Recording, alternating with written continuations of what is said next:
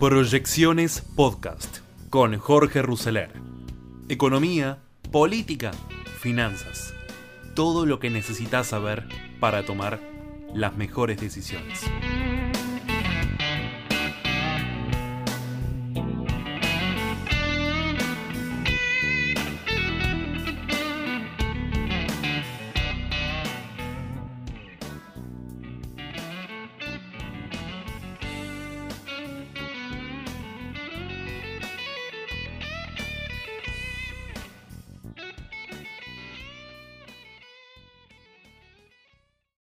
Este nuevo capítulo de proyecciones de hoy ya de cierre de semana. El gobierno amplía el cupo de ingreso al país a 1.700 pasajeros por día. El jefe de gabinete y la ministra de Salud brindan detalles sobre el anuncio que realizó hoy el presidente Alberto Fernández acerca del nuevo DNU en medio de la pandemia del coronavirus. El gobierno amplía el cupo de ingreso al país a 1.700 pasajeros por día.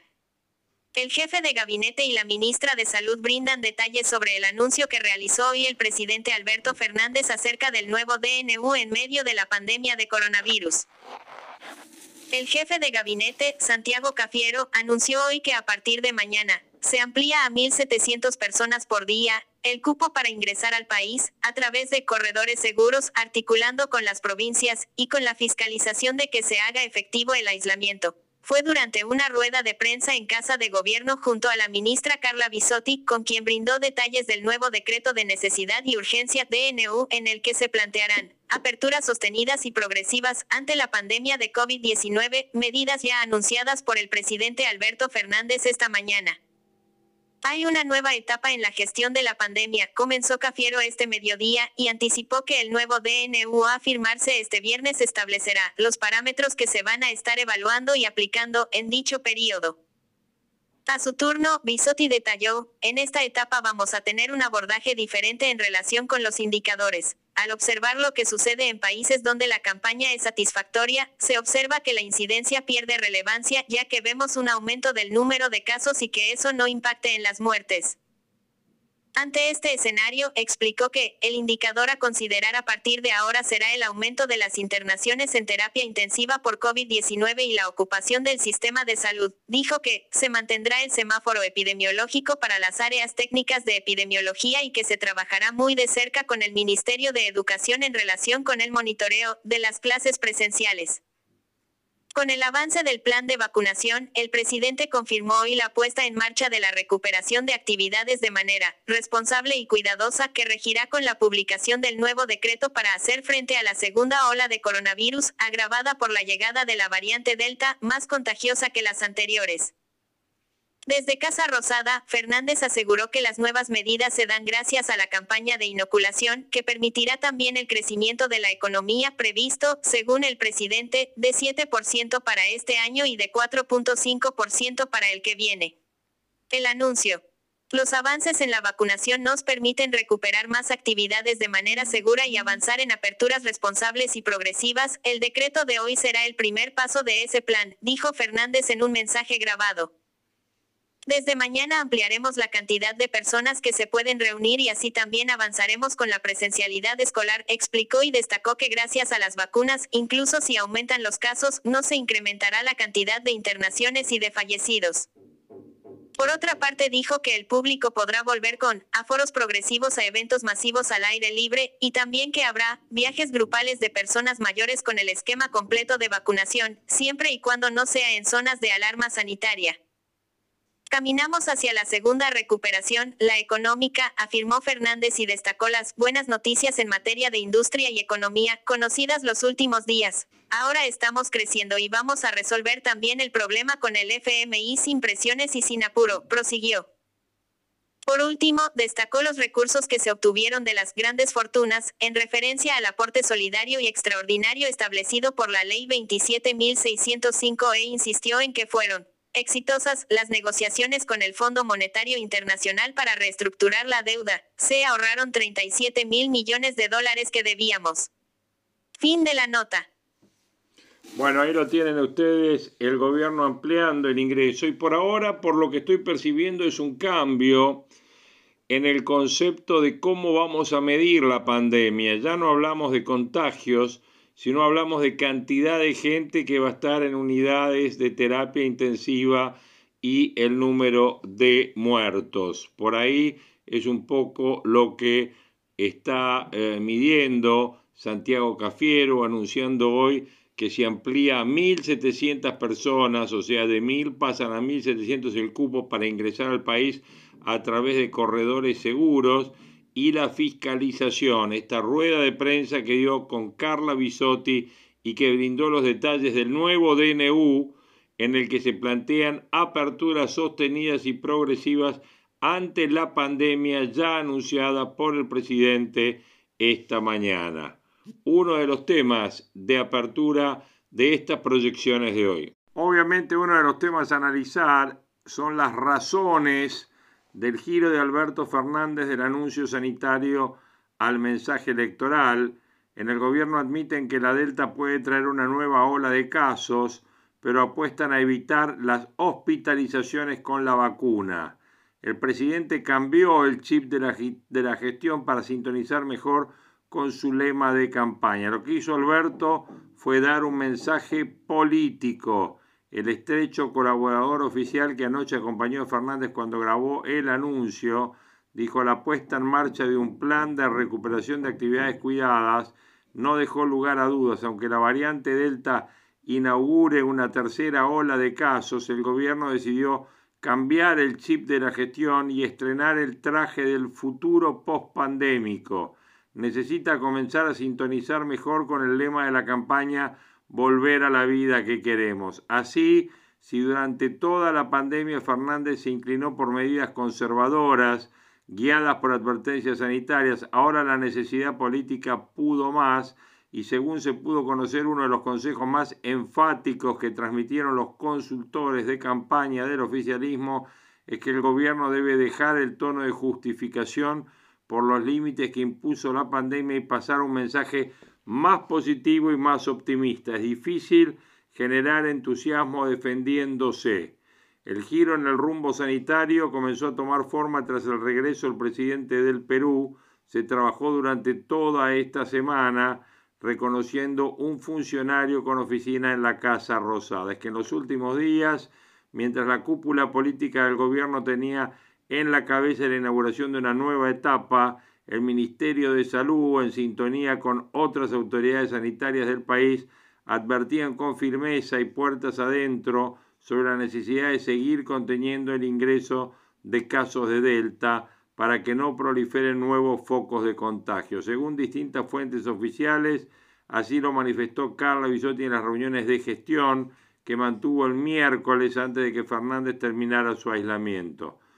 Todas las áreas de gabinete debieron alinearse con la línea oficial del regreso paulatino y cuidado a la normalidad y Bisotti le puso el marco sanitario a la decisión oficial. Estamos entre los 20 países que más vacunaron y la vacuna es la puerta de salida de la pandemia. Cada vez falta menos para que todos la crucemos.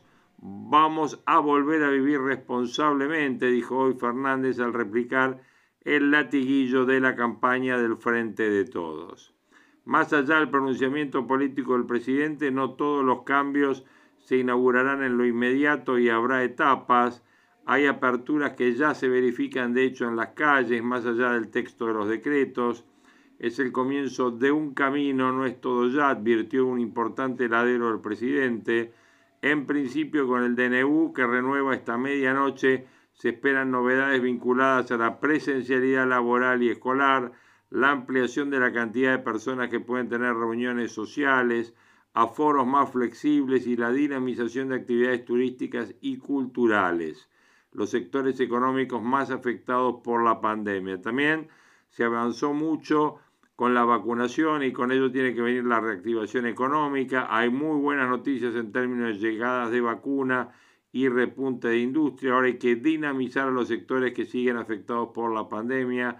Hay que volver de a poco con la normalidad del país, dijo un funcionario que trabaja en la diaria con el presidente. Respecto a los vuelos del exterior, se impuso la idea de una flexibilización sin llegar a los niveles de apertura que había seis semanas atrás. antes de las medidas. Esta semana convivieron dos posiciones en pugnas en el gobierno las áreas con la gestión de pasajeros, transporte, ANAC, migraciones, que reclamaron seguir ampliando el cupo de pasajeros que ingresan al país de modo de disminuir los problemas con las aerolíneas y los varados, y Salud que quería seguir conteniendo el ingreso de la Delta. Bueno, en el gobierno admiten que la expansión de la variable será inevitable y con ella una nueva curva ascendente de casos, pero apunta a una convivencia con el virus sin volver a cerrar la economía. Las proyecciones oficiales indican que en tres o cuatro semanas Delta dejará de ser un problema focalizado para tener una circulación comunitaria. Nos preparamos para eso y con ese horizonte el plan oficial es acelerar la aplicación de la segunda dosis en agosto con el objetivo de administrar curvas sanitarias de muchos casos y pocas hospitalizaciones como se verificó en Gran Bretaña. Una arriesgada carrera contra el tiempo con resultado incierto en medio de la campaña electoral. Mencionando el tema económico, por decreto el gobierno amplió el gasto público en casi 710 mil millones de pesos. Repito, 710 mil millones de pesos. Por decreto, el gobierno amplió el gasto público en casi 710 mil millones. La norma se publicó en el boletín oficial con la firma del presidente y de todos sus ministros. Sube el déficit financiero en 23.700 millones. La modificación responde al año electoral y a las inconsistencias del cálculo original contemplado en el presupuesto 2021. Obras viales, jubilaciones, salarios estatales, compras de energía, ayudas al turismo y asistencia a empresas públicas. Estos son algunos de los rubros comprendidos en una millonaria ampliación del gasto que ayer el gobierno concretó por decreto, al cambiar el presupuesto 2021.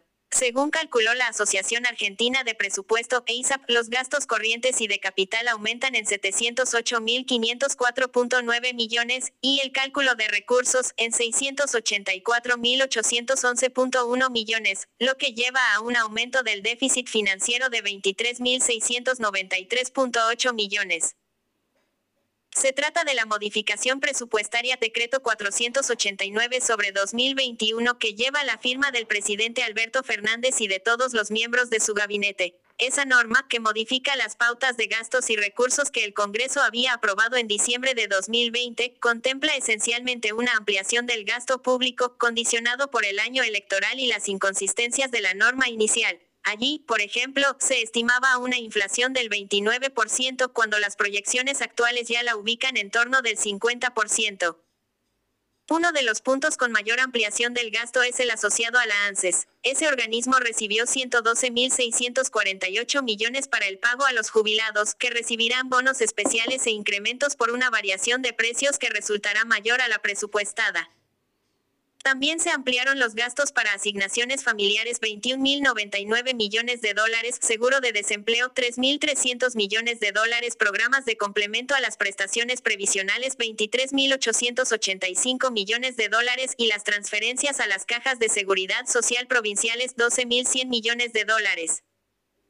Con la proximidad de las elecciones, una de las apuestas del gobierno para traccionar la economía es la obra pública. En ese marco se incluyeron 21.026 millones adicionales, asignados para más de 150 obras viales, de repavimentación y reparación de rutas y autopistas que serán administrados por la Dirección Nacional de Vialidad.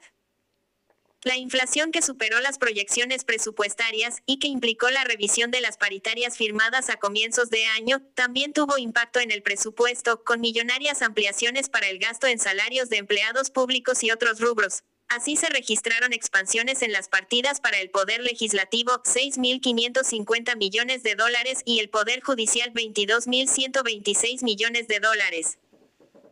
En el Ministerio de Economía, los gastos presupuestados se ampliaron en 136.496 millones, sobre todo por los subsidios energéticos y la necesidad de fondos para importar energía. Para Camesa, la empresa que administra el mercado mayorista de electricidad, se asignaron 90 mil millones, mientras que se suman otros 28 mil 75 millones para sostener la política de hidrocarburos, que incluye el Plan Gas y otros programas de estímulo a la producción de gas y petróleo. Otro componente de la ampliación del gasto se explica por los fondos frescos destinados a las empresas públicas. Entre otros se destacan los 9.922 millones para IEASA ex Enarsa que se encarga de la importación de energía, 3.413 millones para el ente nacional y Asireta, 4 mil millones para el correo argentino, 4.860 millones para Arsat y 5194 millones para corredores viales, una empresa pública coadministrada por Dirección Nacional de Vialidad y el Ministerio de Obras Públicas.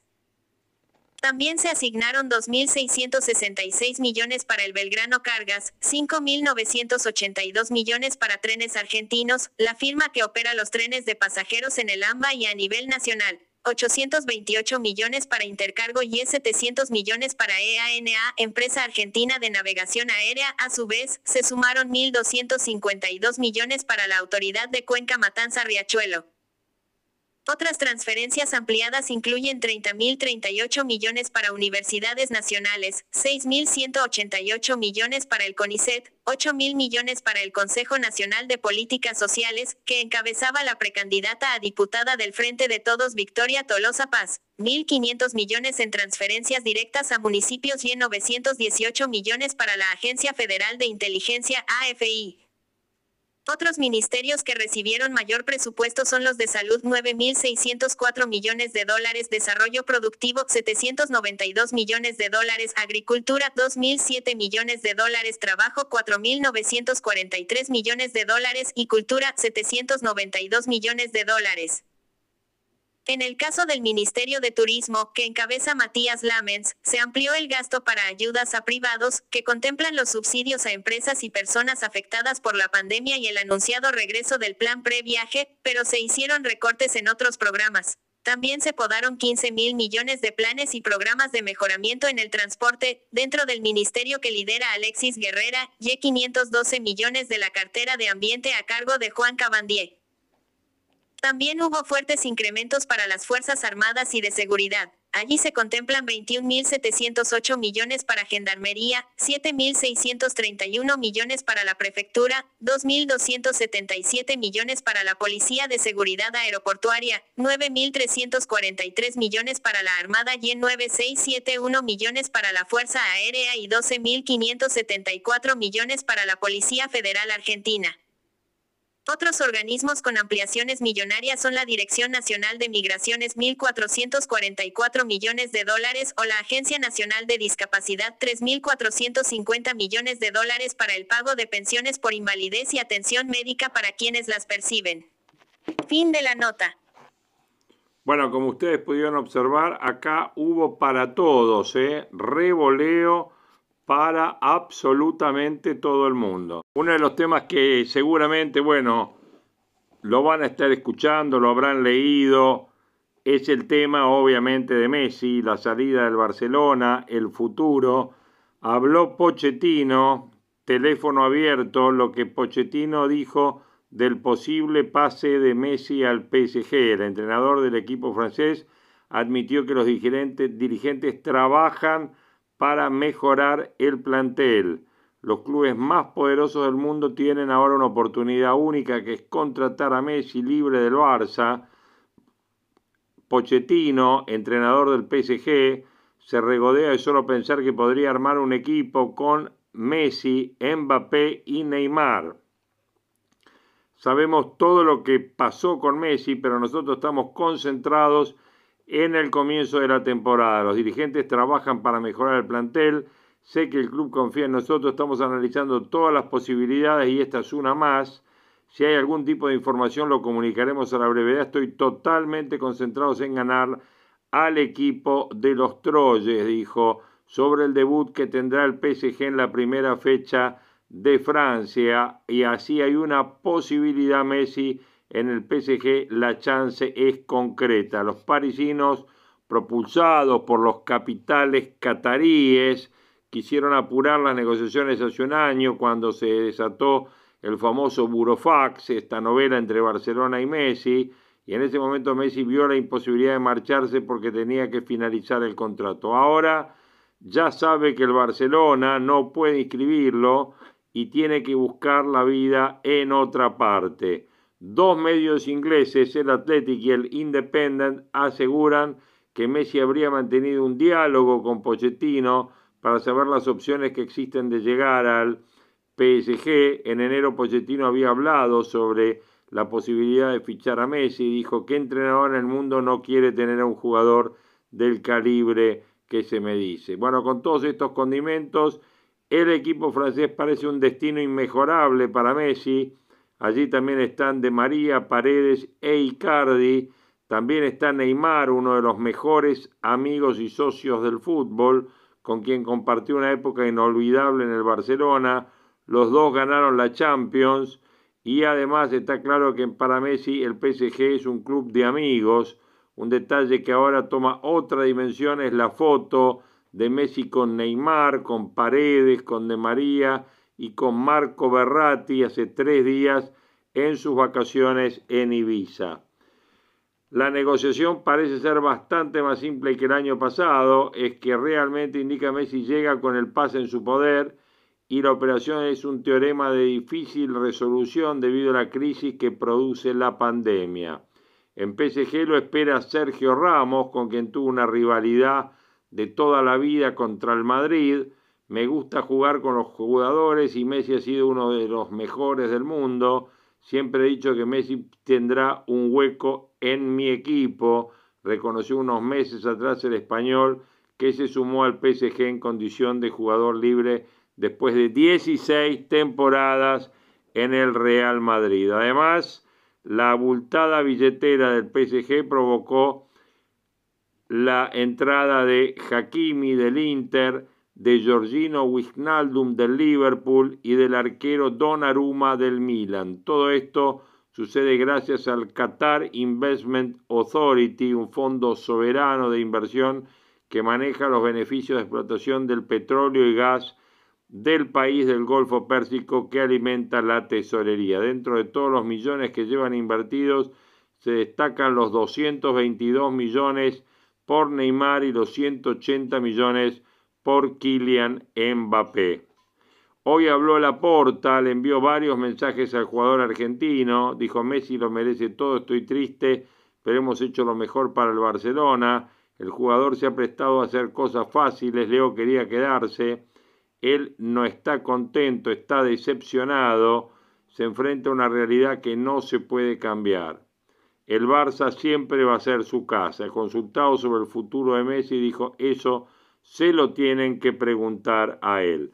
Todo el tema de Messi va a estar incluido en este capítulo de audios de proyecciones 2021. Ustedes van a tener eh, lo mejor, digamos así, de las opiniones del eh, mercado eh, de la cadena SER, del programa El Larguero, donde están todos los seguidores de Messi en estos años de... Em, y tantas temporadas y tantos triunfos y tantas copas en el Barcelona. Además, van a tener, eh, bueno, todo el tema de la pandemia, analizado obviamente por Conrado Stoll, y todo el tema económico analizado por Carlos Melcoñán. Así que es un desafío interesante quedarse a la parte de audios, más allá de los resúmenes de noticias, del panorama eh, económico de Willy Cohen, del comentario de eh, Marcelo Longobardi en el programa Cada Mañana de esta mañana. Todo esto lo vamos a estar teniendo en este capítulo de Proyecciones 2021 con la realidad que ya hemos comentado. Para tiempos complejos. Alberto Fernández a Casa Rosada después de los días de cuarentena autoinfligida, porque tiene un decreto que le hubiese permitido no hacerla, eh, por el viaje a Perú, donde participó en la asunción del presidente Pedro Castillo, y va a tener algunos asuntos pendientes que abordar. Por un lado, los cambios en el gabinete que quedaron pendientes después de eh, la conformación de las listas, la salida más traumática, sin lugar a dudas, la de Agustín Rossi, el ministro de Defensa, que se vio obligado a renunciar por Alberto Fernández porque decidió pelear en Santa Fe, a pesar de la voluntad, porque además es raro, porque Agustín Rossi era un hombre que siempre fue, digamos, férreo defensor del kirchnerismo, fue el presidente del bloque durante el gobierno de Cristina Kirchner, y Cristina Kirchner en realidad ayer volvió al Instituto Patria, después de un año y medio, y se sacó una foto con los candidatos contrarios a Agustín Rossi de la interna peronista en Santa Fe, con un periodista que se llama Marcelo Lewandowski, que lo eligió Perotti porque es un peronista, digamos, eh, un candidato como más hacia el centro,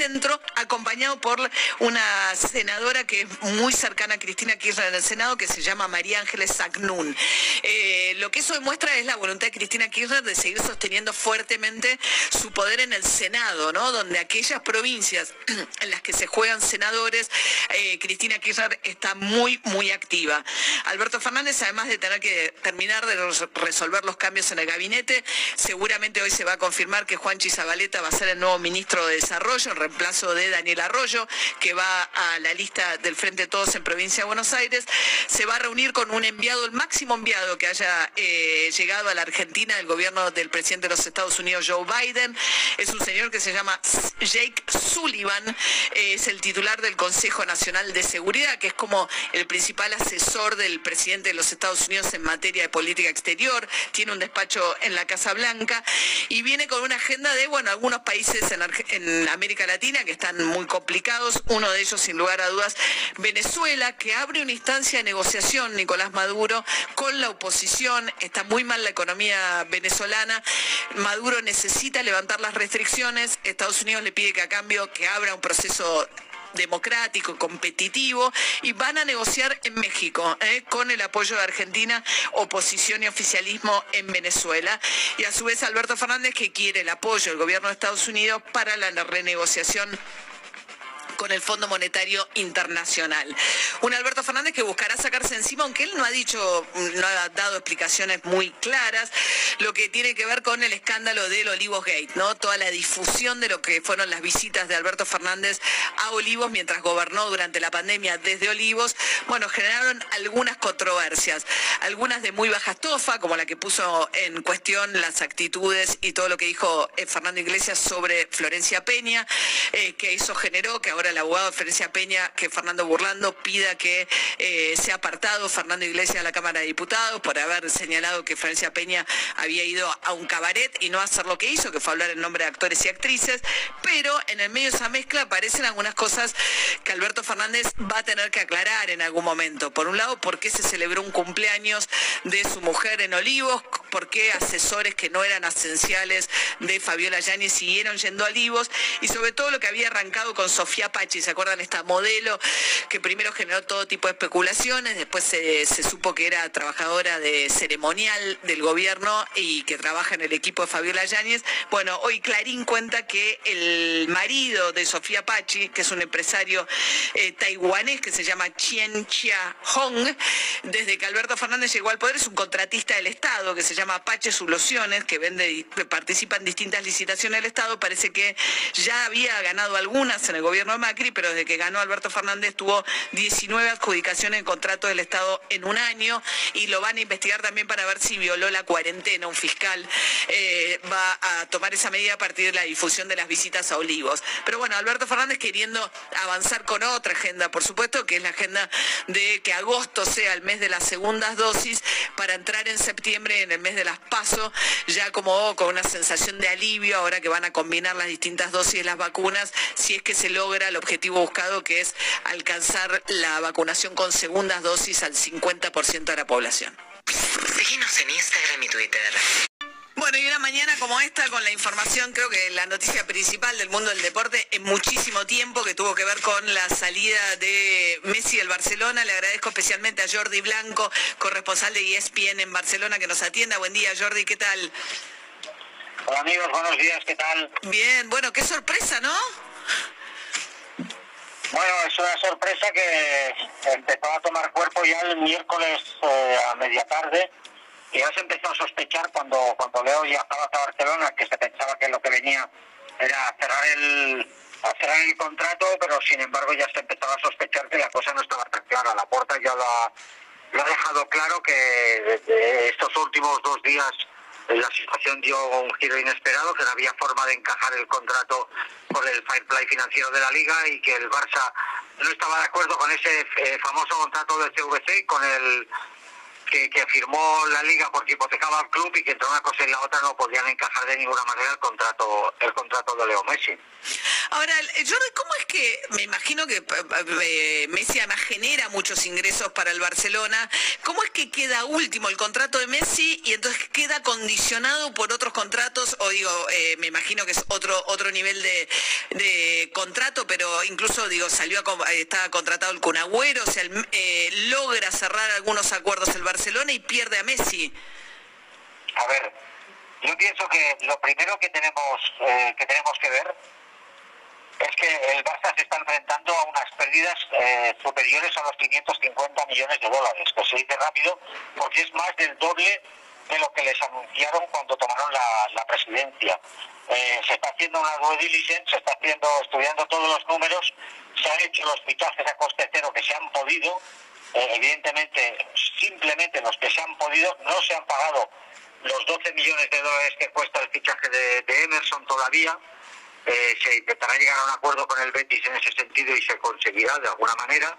Eh, los jugadores como Eric García, eh, como el Kun Agüero y también como Memphis Depay se han ajustado muchísimo el salario, pero es que hay que pensar que esto es lo comido por lo servido por los jugadores que de momento se han ido. El Barça ha liberado unos 35 millones de euros, unos 45 millones de dólares, vaya, de masa salarial para poder encajar a estos jugadores, pero es que el, contrato de, Messi escapaba a, todo ello. El contrato de Messi por sí mismo, por mucho que se lo rebajara, ya se iba a unos 50 millones de dólares. Y es a partir de aquí que el Barça ha visto que es imposible encajarlo. Ahora, para Messi queda como en un momento, ¿no? Eh, con poco margen para negociar con otros clubes, a menos que haya mantenido negociaciones paralelas mientras no terminaba de firmar con el Barça desde, a ver, desde el entorno de Messi lo que hemos recibido, por lo menos yo en primera persona, es que Leo ha recibido muchas llamadas, eh, bueno, muchas no lo sé, pero que sí que ha recibido llamadas, nos han dicho, pero que siempre eh, las ha aparcado dejando al Barça en el primer plano. Eh, Leo sabe que tiene propuestas encima de la mesa y a partir de aquí decidirá. yo creo que se abre una, un escenario absolutamente nuevo para él e inesperado eh, nos, nos aseguran que Messi está tocado porque es una situación inesperada para él y que no podía no podía pensar y sin embargo eh, a mí eh, me hace pensar la fotografía que se hizo el martes por la noche en Ibiza con jugadores del PSG que empezaba a ver la, situación un poco menos clara con el Barça de lo que llegó a vender en todo en todo momento. A partir de aquí creo que se abren eh, pocos escenarios, porque no se puede decir que tenga muchos clubes a los que pueda, pueda ir Messi, porque Messi es un ganador, Messi querrá seguir ganando eh, y tendremos que ver en los próximos días qué es lo que ocurre.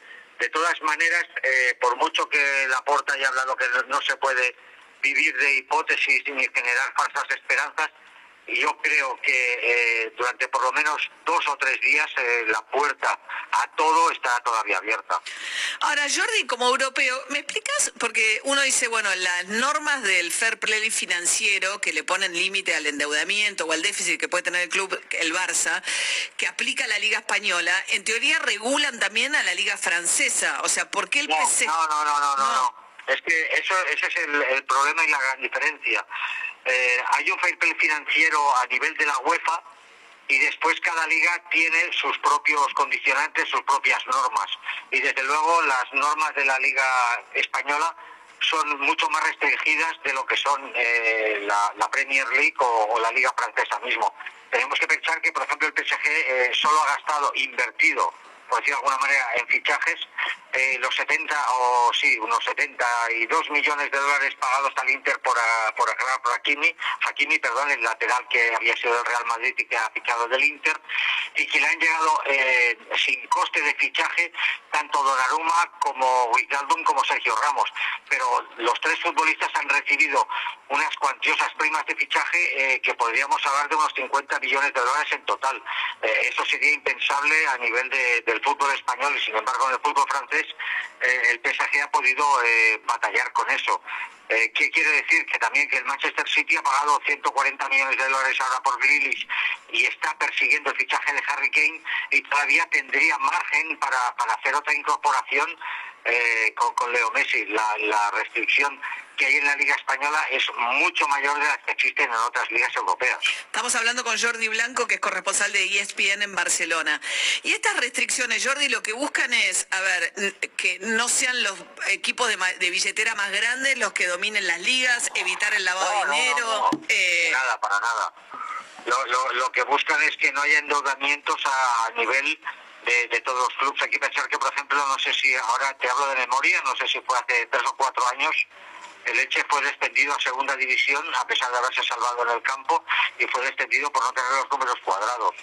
Eh, quiero decir que es muy, ya te digo, son muy exigentes los números aquí, se quiere hacer cumplir la, la ley, no hay ningún margen eh, en ningún caso eh, y yo creo que en este en este sentido eh, la Liga Española pierde más de lo que pueda ganar eh, con la salida de Leo Messi, porque eso afectará a lo que es la marca eh, de la Liga Española en todo el mundo. Es evidente, es evidente que no es lo mismo tener a Messi a, a no tenerlo. O tener a Messi en España a tener a Messi en Francia o en Inglaterra o en Italia. Ahora, por la normativa española, eh, ¿podría pasar como ocurre con el PSG o con el Manchester, que un magnate catarí o de cualquier país, digamos, de, eh, de Medio Oriente pueda poner dinero sin reparar en, en si después lo recupera o no en un club? No, no, no, no, es que de entrada eso se, se contempla eh, imposible a través de las a través de las normativas que existen. Sí que podría, pero siempre tendría que hacerlo cuadrando los números a través de los ingresos por televisión, de los ingresos por por merchandising, de los ingresos por entradas en los estadios, en el estadio. Quiero decir que están bastante atados de pies y manos. Aquí es bastante improbable de entrada que llegara un magnate, pues no sé cómo decirte, ¿no? Como llegó en su día Roman Abramovich al Chelsea y empezar a inyectar dinero en un club eh, saltándose todas las normas. Ujú. Ahora, como decís también, ¿no, Jordi? Esto es curioso porque el negocio que genera Messi, eh, para cuadrar los números, también va a significar que le bajen mucho los ingresos. Por eso te digo, eh, no solo es a nivel del Barça, sino a nivel de toda la liga. Desde luego el Barça tendrá que ajustarse el cinturón y darse cuenta que empieza una nueva época, lo ha dicho el presidente mismo, que tendrán, eh, que se presenta ante ello, ante el club, un reto descomunal, porque no es lo mismo plantearte eh, una temporada con Messi en tu plantilla, hacerlo sin él a todos los niveles, no solo deportivos, sino financiero, de marketing, de, de compromisos, de, de merchandising, de, de patrocinios. Habrá que ver cómo sale el Barça delante de todo ello. Jordi Blanco, periodista corresponsal de ESPN en Barcelona. Muchísimas gracias, Jordi, por habernos atendido. ¿eh? Vale amigos, un abrazo. Un abrazo, hasta luego. Urbana Play. Doy los datos para que tengan las cantidades. Nosotros en la ciudad tenemos 200.000 personas que recibieron el primer componente y cumplieron 90 días sin recibir el segundo, ¿no? Y hay otras 50.000 que están entre los días 90 y el, el día 56, es decir, que están en un periodo donde también podrían aplicarse la vacuna. Y en total son 250.000 personas que podríamos acelerar rápidamente. Para ello, en la ciudad hicimos eh, dos trabajos de investigación. Un primer trabajo eh, documentando la seguridad y, la inmunogenicidad, es decir, cuánto se despiertan los anticuerpos en personas que en vez de recibir el tratamiento homólogo, es decir, la segunda dosis de la misma que la primera, lo cruzábamos un tratamiento heterólogo con AstraZeneca o con Sinopharm. Y eh, los resultados de la ciudad son eh, bien categóricos en términos que la seguridad y la inmunogenicidad se mantienen eh, muy similares al, al esquema original con AstraZeneca, no así con Sinopharm, que todavía los resultados no están completados porque requiere algunas cuestiones técnicas. Eso con el primer trabajo. Y luego hicimos un segundo trabajo cuando llegaron las vacunas de Moderna eh, y hicimos el mismo esquema eh, y lo que pudimos documentar que la vacuna de Moderna es suficientemente segura, es decir, la misma seguridad que aplicar la vacuna Sputnik, de manera que lo que decidimos es proponer eh, eh, intercambiar la segunda dosis de Sputnik por Moderna o por AstraZeneca. Dado que en la ciudad en este momento lo que tenemos verdaderamente es Moderna eh, y AstraZeneca la queremos reservar para cumplir el esquema de los que recibieron AstraZeneca, nosotros estamos ofreciendo desde hoy que ya estamos vacunando hasta el día martes más o menos unos 150.000 turnos, de esos 250.000 que te conté, 150.000 turnos con Moderna a las personas que tengan la voluntad de hacerlo. Te tengo que decir que el nivel de aceptación es enorme, así que seguramente vamos a poder con ello, más alguna entrega que tengamos de Sputnik, volvernos a poner al día en unos días, ¿no? Sí, correcto. Eh, y, te parece apropiado que la gente que reciba como segunda dosis la vacuna de Moderna luego eh, acceda a una segunda dosis de Moderna? Es decir, como que apliquen tres dosis en vez de, en vez de dos. Al día de hoy eh, la evidencia no es concluyente. Digamos, acá el esquema es Moderna completa el esquema, no reinicia uno nuevo, con lo cual con la primera de Moderna el esquema está completo. Lo que vos me proponés debatir es si eh, el tema de los refuerzos, ¿no es cierto? Es y luego de, un esquema completo, que podría ser Sputnik Sputnik, Moderna Moderna o Sputnik Moderna, como estamos proponiendo, hay que dar una tercera dosis de refuerzo. Y es un tema todavía muy debatido en el mundo, ¿no? Yo creo que eh, el tiempo va a demostrar que lo vamos a necesitar. Seguramente ese no es un debate, eh, digamos, oportuno en la Argentina, porque es un debate que, que no tiene sentido dar cuando no has podido completar todavía los esquemas de la segunda dosis, ¿no? Sí, sí. Eh, em, vos, nos acabas de dar números a nivel de la Ciudad de Buenos Aires. ¿Tenés números a nivel nacional de cuánta gente espera la segunda dosis con independencia de su estado de salud previo? Mira, eh, no tengo los números precisos, pero entiendo que está en el orden de las dos millones de personas.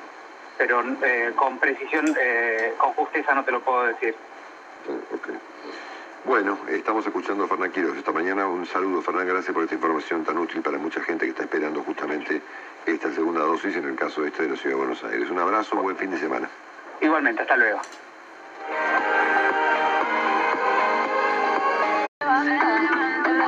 Eh, ¿Estás ahí, Willy?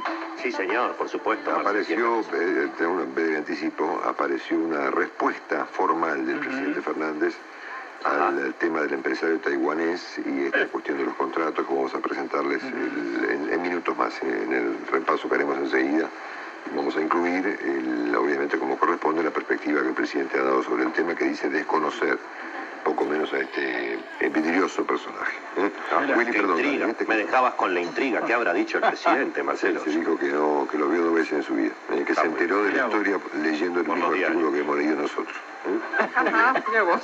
Mira qué lindo. Bueno, bueno, puede ser que te entere de tu vida eh, leyendo el diario.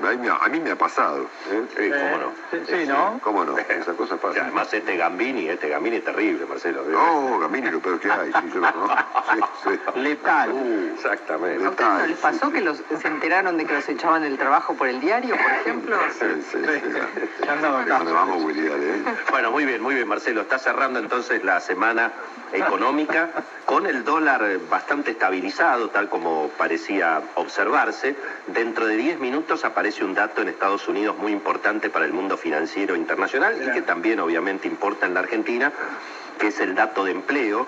Se supone que la creación de puestos de trabajo en julio en Estados Unidos ha sido la mayor prácticamente desde agosto del año pasado. Pero bueno, habrá que mirar porque bueno, lo que importa desde luego es las tasas de interés, los precios de las materias primas, eh, sobre todo el dólar en Brasil, y todo eso está ayudando en alguna medida, Marcelo, a la estabilización de una situación que en Argentina es difícil porque están las elecciones, porque el gasto público está explotado, porque la emisión monetaria, porque empapelamos las paredes con billetes, bueno, todo eso por supuesto ya se sabe, pero lo concreto es que a esta hora, insisto, se está esperando a las nueve y media hora de Argentina, va a salir ese dato, a ver si los mercados siguen jugando a favor de Argentina, como los vemos esta mañana, está subiendo el petróleo, está subiendo la soja, están estables las acciones en Wall Street y está más débil el dólar. En Brasil, por ejemplo, el real está a 5,22, sigue entrando dólares a Brasil y eso obviamente, bueno, facilita un poquito la tarea del Banco Central, que es contener el dólar aquí en la Argentina, mucha intervención del gobierno. ¿Qué es lo que hace el Banco Central, Marcelo? Le compra los dólares al campo, y con los dólares del campo después el Banco Central compra bonos en dólares y a la vez vende esos bonos en dólares en el contado con liquidación y con esa bicicletita la va llevando, claro. El dólar se estabilizó entre 170 y 180 pesos, se estabilizó 15 mangos arriba de lo que valía hace 45 días. Eh, ¿Qué va a pasar de aquí hasta noviembre?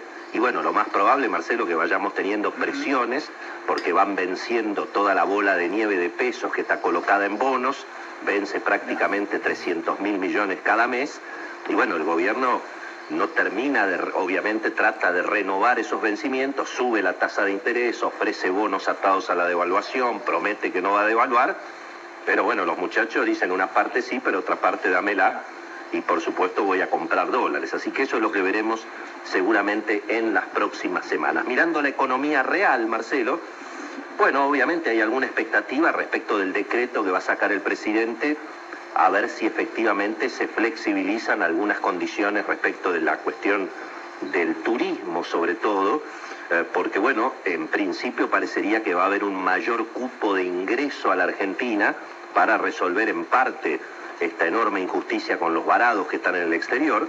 Dicen que se aumentaría 20% el cupo de ingresos, pero hay alguna expectativa a ver si se permite el ingreso de extranjeros vacunados. Recordemos que a la Argentina, Marcelo, las fronteras para el turismo están cerradas. Y bueno, todo el sector del turismo está planteando que se viene la época ya un poco de verano, o por lo menos de primavera-verano en Argentina, eso es el invierno en el hemisferio norte, y hay que aprovechar, bueno, toda la oferta que tiene Argentina de naturaleza, Patagonia, para los turistas vacunados. Del otro lado está la variante Delta, así que veremos qué es lo que hace el gobierno. Y para cerrar, Marcelo, porque siempre hay una nueva, bueno, atención con la estatización de los accesos a la ciudad. Esta historia que empezó con Facundo Moyano, que dijo que había que estatizar el acceso norte y el acceso oeste.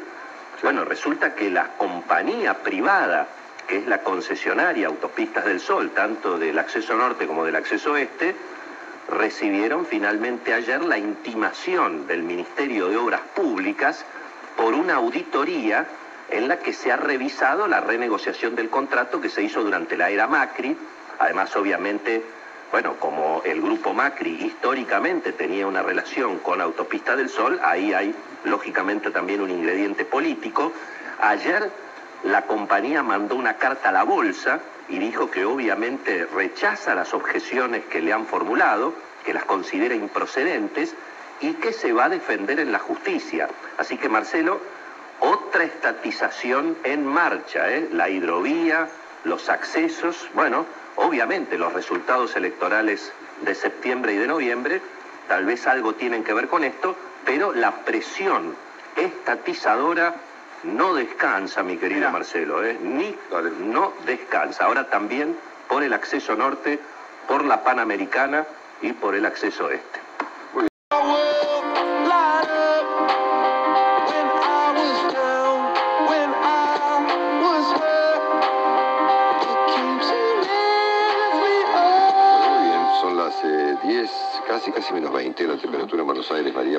13 grados 8 décimas la actual y se esperan para hoy unos 20, eh, 22 de máxima. Por ahí andará. Un primer breve repaso, vamos a ver después los datos de la pandemia del día de hoy. Incluye a Venezuela, eh, que ayer este, debió quitar 6 ceros al Bolívar, la moneda venezolana, y crear una, un Bolívar digital, que veremos después qué significa eso, pero ciertamente el dato central es que la inflación para este año, eh, a ver, la inflación del 2008 hasta acá, si no me equivoco, perdón, ha sido 5.500%. ¿eh? Le han quitado desde el 2008 a la fecha 14 ceros a la moneda venezolana, así que se puede llamar a eso moneda, ¿no es cierto? Una historia bastante parecida a la historia argentina en materia de quita de ceros a la moneda. Ayer el presidente Biden firmó una orden ejecutiva, esto es un decreto, para eh, regular a partir del 2030 la cantidad de autos eléctricos que deben ser fabricados en Estados Unidos a partir de esa fecha. Lo ha hecho eh, detrás de Europa, que va mucho más rápido en la mm, regulación de cómo deben ser los motores de los autos a partir de determinado año. Así que Estados Unidos y Europa, ambos, eh, bueno, la Unión Europea y Estados Unidos, ambos eh, iniciando la carrera por la fabricación de autos eh, sin combustión, es decir, autos eléctricos. Bueno, hoy el presidente recibe a, al mediodía a Jake Sullivan, el consejero de Seguridad Nacional de la Casa Blanca, un tipo súper importante, con una gran trayectoria política en Estados Unidos en materia de política exterior y con un gran futuro, dicen los que saben sobre el señor Sullivan. Mucha gente lo imagina como eventualmente un futuro presidente demócrata ¿eh? en la carrera que ya está lanzada. Saben que ahí están Trump y Ron DeSantis ¿eh? luchando por la por la preeminencia del Partido Republicano, ¿no? de Santis, el gobernador de la Florida, y Trump, que es el expresidente que está total, cada día más loco, eh, anunciando que dentro de poco va a ser reconocida su victoria ¿no? y, que, puede revolver a, la presidencia. Y está el señor Sullivan, ¿eh? que bueno, es parte de esa carrera. Bueno, hoy se va a ver con el presidente Fernández y me imagino que temas como Venezuela, Nicaragua, este, Cuba, China y Rusia estarán en la conversación. Esta mañana... Em, Fernando Laborda, el eh, editorialista de La Nación, eh, ofrece información respecto de cómo van las primeras encuestas eh, de cara a las primarias que van a celebrarse el 12 de septiembre próximo en la Argentina y él ofrece datos sobre la ciudad y sobre la provincia y sugiere que con esta información uno podría inferir que no le estaría yendo muy bien al gobierno. Yo creo que hay que esperar todavía, obviamente, pero los datos que ofrece Jacobi y Asociados y que reproduce Fernando Laborda indican que en la provincia de Buenos Aires, Santilli y Manes suman 34% de los votos, ¿no? Eh, Santilli 20 y Manes 14. Quiere decir que, bueno, se supone que con independencia de quien triunfe, se conservaría el caudal electoral de ambos, ¿no? Contra la señora Victoria Tolosa Paz, que lidera la lista del oficialismo en la provincia, con 25.7. Y en la ciudad de Buenos Aires, em, eh, María Eugenia Vidal 33, López Murphy 11, Adolfo Robinson 4, con lo cual tenemos ahí 33, 43, 44, casi el 50% de los votos, contra Leandro Santoro 23,3. Son los datos que hoy ofrece entonces Fernando Laborda en La Nación. El gobierno, según el cronista de esta mañana, confía en que constituirá una señal positiva que la inflación de este mes de julio, que ya terminó por cierto y que se conocerá en los próximos días, daría algo menos de 3%. ¿eh?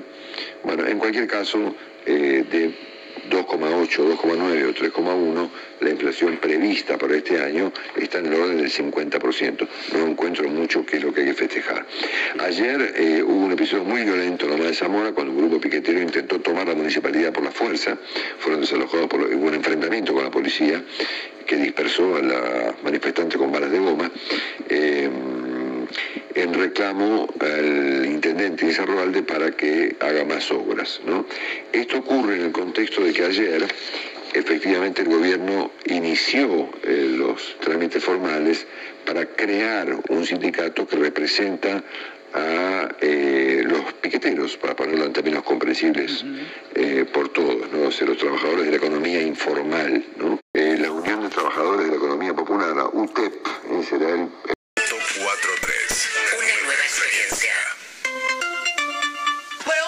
Hasta ahora, ayer temprano anunciaba Horacio Rodríguez Larreta, provincia también, y el resto de las provincias del país que ya recibieron la moderna, que hoy mismo arranca la vacunación mixta, la vacunación combinada con la moderna. A ver qué decía Larreta. A partir de hoy mismo vamos a empezar a contactar uno por uno a todos los que tienen la vacuna, la primera dosis del Sputnik y que no recibieron la segunda dosis porque no, no, no, nos fue provista por el gobierno nacional y les vamos a ofrecer completar el esquema de vacunación con alguna otra alternativa. Obviamente esto es voluntario, o sea, quien prefiere esperar una segunda dosis de Sputnik lo puede hacer, pero los estudios muestran que esta combinación da buen nivel de inmunidad. O sea que para los que acepten recibir una segunda dosis de una vacuna diferente, vamos a empezar a darle turnos entre hoy y mañana para vacunarse con la moderna, que es la que hoy tenemos en stock, a partir del viernes. A partir del viernes, lo decía por hoy, eh, recién eh, Horacio Rodríguez Larreta, también la provincia de Buenos Aires. Fue importante que tanto la provincia como la ciudad, como nación, los tres reafirmaran que, los, porque es el primer país del mundo, Argentina, que empieza a, combinar Sputnik con otra cosa. Se combinó AstraZeneca con otra cosa en algunos países europeos, pero nunca Sputnik.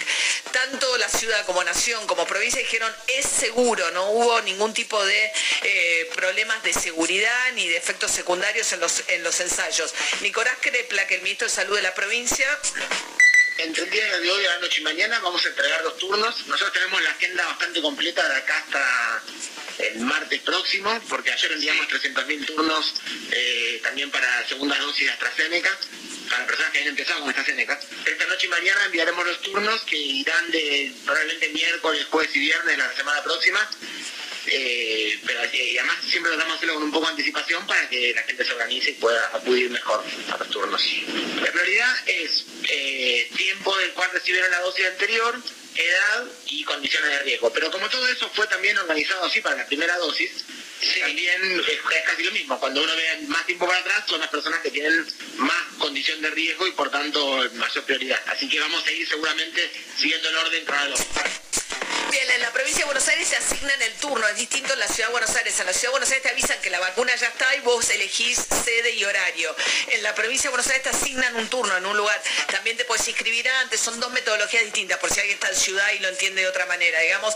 Eh, mientras tanto, dijo Crepla que él eh, usaría la primero que toque, o sea, es voluntario en el sentido, podés seguir esperando la segunda dosis de la, de la Sputnik, de, de la Sputnik pero tanto eh, Quirós como Crepla dijeron, yo preferiría darme Moderna o AstraZeneca de segunda dosis antes que esperar, o sea que el factor de acortar el intervalo es más importante que que sean de la misma procedencia las vacunas.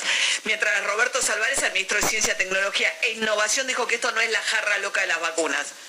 En caso de no estar el componente homólogo, lo que uno tiene eh, disponible, en este caso la, la vacuna de, AstraZeneca, no tiene la misma respuesta inmune en cuanto a calidad que eh, la que genera la, la vacuna original. Así que en eso tranquilidad y por otro lado también el tema seguridad, eh, ya los ensayos que se han llevado a cabo muestran que son seguras. No es un tema de este, jarra loca donde se hace cualquier cosa, ¿no? Se está ensayando, se ha visto este, cómo, cómo está funcionando eh, las vacunas y se está optando con evidencia científica. Bien, la jarra loca es de mezcla de alcohol, ¿no? Es- Claro, las sobras en un boliche, todo lo que sobran, los culitos de los vasos los tiran en una jarra y ahí lo venden a un precio muy accesible. La jarra loca. Bueno, eh, mientras tanto hoy vence el decreto que se restringe a eh, 600, las 700 en este momento personas solamente pueden ingresar por Ezeiza eh, al día. Esto lo van a revisar. Hay opciones, están discutiendo con las aerolíneas, ampliar un poco el cupo a 1.200 personas, 1.000 personas. También se discute, eh, bueno, esto ya está, reunificación familiar, hermanos, madres, eh, hijos de argentinos van a poder ingresar a la Argentina. Majo festeja. Yo también tengo mi hermano, mi sobrino que es chileno, que como nació en Chile, pero digamos... eh, El problema es tu sobrino, tu hermano es mi argentino. hermano es argentino, pero mi sobrino es chileno, entonces no estaba pudiendo viajar. Uno lo conoce a Santiago Dones. Ese es Matías. Eh. que hacerle ya el pasaporte argentino a ese chico. A ese chico. Bueno, bien, pero la cuestión es que la reunificación familiar es muy importante, hay muchas circunstancias particulares, después mucho tiempo además, y también evalúan permitir extranjeros con doble dosis. Esto decía Florencia Cariñano, la directora de Migraciones. Pues estamos muy cerca ya, muy cerca realmente del final y de flexibilizar las medidas para que también puedan ingresar, están pensándolo ya, los extranjeros con dos dosis, como está haciendo Uruguay, como está haciendo, y ahora vuelve, a- lo- pone la medida Estados Unidos, para poder empezar a mover la industria del turismo. Vamos hacia eso, me parece, ¿no? En, en la Unión Europea también. Tenés que entrar estando vacunado. Ese es la- el nuevo orden que se está generando y por Claro. supuesto nosotros lo queremos, lo queremos imitar y porque estamos deseosos de poder eh, recibir eh, el turismo porque es una industria muy importante que genera mucho trabajo y trae muchas divisas a nuestro país. Bien, esto decía la funcionaria de migraciones. El problema es que si Argentina con la Sputnik quiere entrar a Estados Unidos o Europa, ni Estados Unidos ni Europa aprobaron la Sputnik. Entonces, los que tengan Sputnik o tenés que tener vacunas que hayan sido homologadas por las autoridades regulatorias de tu país de destino. Eh, Está bien, pero la discusión de atrás de todo eso, la Argentina lo que quiere es que lleguen dólares, no que Dólares. vayan dólares. Totalmente. Bueno, y cerramos las noticias con audios con la noticia de impacto mundial de esta mañana que tiene que ver con la rescisión, digamos, la idea de que el Barcelona finalmente desistió de contratar a Messi después de que quedara libre en el mes de junio por las normas del fair play financiero que impone la Liga Española y la Liga Europea, pero que ejerce con mucha severidad la Liga Española. Joan Laporta, el presidente de Barcelona, esta mañana daba esta explicación. No quiero generar falsas esperanzas. Esta negociación ha concluido y, nos ha llevado a que los acuerdos no se han podido formalizar porque no podíamos inscribir al jugador por el límite salarial que tiene el Barça, que no tenemos margen salarial y que la liga, pues, mm, que es respetable, no es flexible en cuanto a ampliar ese límite salarial y que si queremos ampliar ese límite salarial tendríamos que favorecer una operación que, insisto, consideramos que el club está por encima de todo y no debe entrar en esta dinámica de hipotecar los derechos, parte de los derechos eh, audiovisuales del club por medio siglo. Urbana Play. Noticias.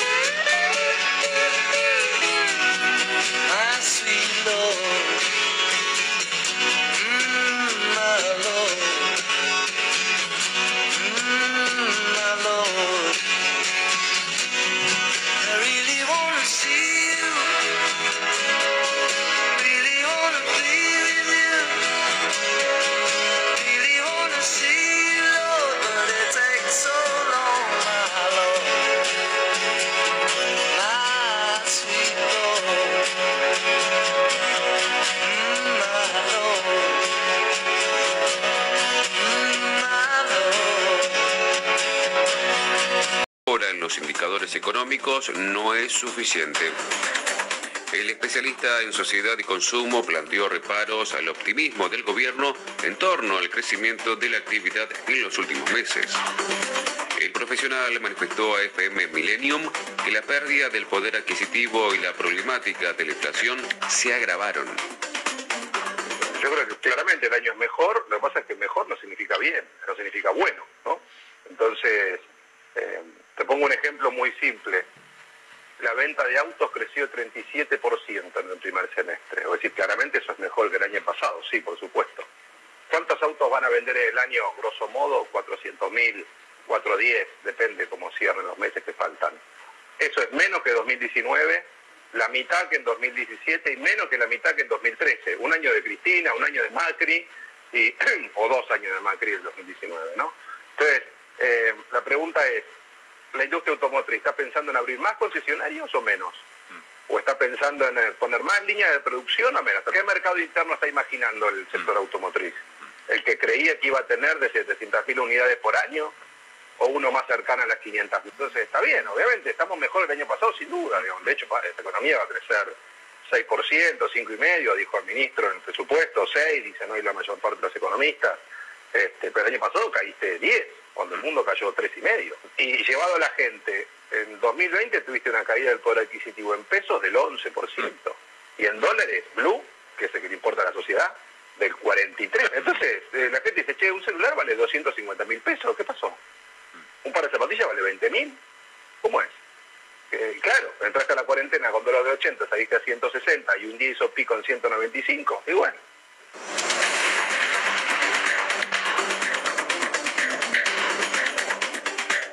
El empresario Gustavo Lázari pidió favorecer la creación de empresas para reducir la pobreza. El precandidato diputado que acompaña a Ricardo López Murphy señaló que debe reducirse la carga tributaria para alentar la inversión. El también economista afirmó a Radio Mitre que la caída del empleo privado formal en los últimos años es una vergüenza. A mí lo que me obsesiona, lo que me motivó y me empujó eh, a, postular, a acompañar a Ricardo López Murphy, es inadmisible que haya pobreza. Y cuando hablamos de todos los años que hace falta para recuperar la pobreza, eh, eh, los estudios que se hacen se hacen en base a la actual estructura institucional de Argentina. Es decir, con estos impuestos, con estas regulaciones, tiene que crecer 40 años. ¿ok? Yo creo que tenemos que cambiar los impuestos, cambiar todas las regulaciones, eliminar la industria del juicio, permitir que la gente que está en la informalidad o los que están desempleados se abra una empresa en 15 minutos, como en todos los países normales del mundo, y eh, nos pongamos a laburar. En ese contexto, la solución de la pobreza es mucho más rápida. Eh, Rock decía, las cárceles van a estar vacías el día que las escuelas y las fábricas estén llenas. Entonces, a los hijos de estos muchachos que decís vos, a la escuela. Doble escolaridad y estudiar cosas útiles. Basta hacer los feriados de los feriados latinoamericanos, toda esa huevada. Dos, al papá, dámelo a la fábrica. Ahora, para que me venga a la fábrica, necesito que no tener juicios laborales, necesito que la carga tributaria sobre el salario no sea 75%, porque así no se va a contratar nunca a nadie. De hecho, hace 10 años que el sector privado formal no contrata gente, solamente contrata el sector público. El empleo público aumentó 28% en los últimos 10 años, el empleo privado formal bajó 4%. Es una vergüenza, una vergüenza, me duele, me duele los dientes cada vez que lo digo. Eh, y metamos a la gente a trabajar. Nosotros decimos en la fábrica siempre el buen día se ve a la mañana. ¿Qué significa? Tírale tres paletas a un chango y se pone a negociar y va a ser como aprende. Y aprende, el, el, bueno aprenderá más rápido, el menos bueno aprende un poquito más lento. Ahora, y esto sucede, yo te puedo asegurar que sucede. Yo lo veo, a mí me parece tan obvio. Principales títulos de los portales argentinos.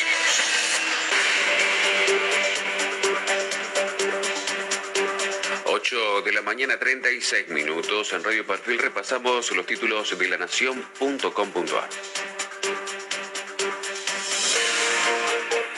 Medidas sanitarias, volverá a la presencialidad del empleo público y analizan cambios en el DNU y en los vuelos.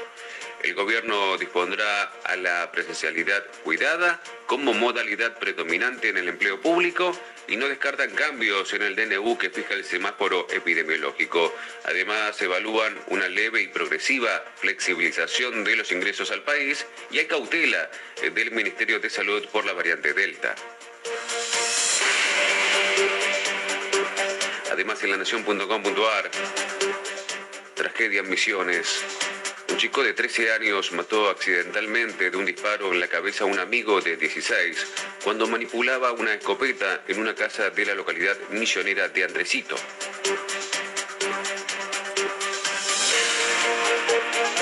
También resalta la nación.com.ar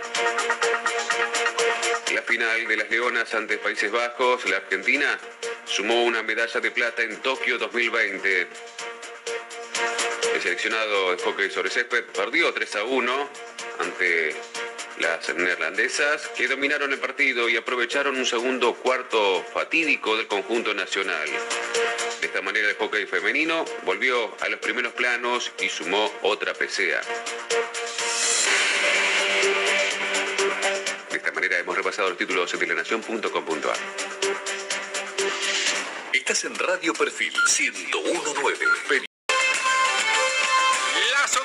diez y media en Canarias. En Canarias, hola a todos, ¿qué tal? Buenas noches y bienvenidos al larguero este 5 de agosto. A estas horas tendríamos que estar hablando de las dos medallas que ha conseguido de oro España para la delegación española, que nos hace ya sumar 12 eh, y escalar bastantes posiciones en el medallero. Pero es un día que va a pasar a la historia de nuestro fútbol como el día que de forma definitiva separaron sus caminos del el Fútbol Club Barcelona y Leo Messi. Algo que parecía impensable que fuese a pasar nunca y que hoy se ha hecho realidad con ese comunicado del Barça en el que informa que a pesar de que el acuerdo entre el club y el jugador era total, su continuidad no se ha podido formalizar debido a los obstáculos económicos y estructurales que impone la Liga Española y que ante esta situación Leo Messi no continuará ligado al Barcelona.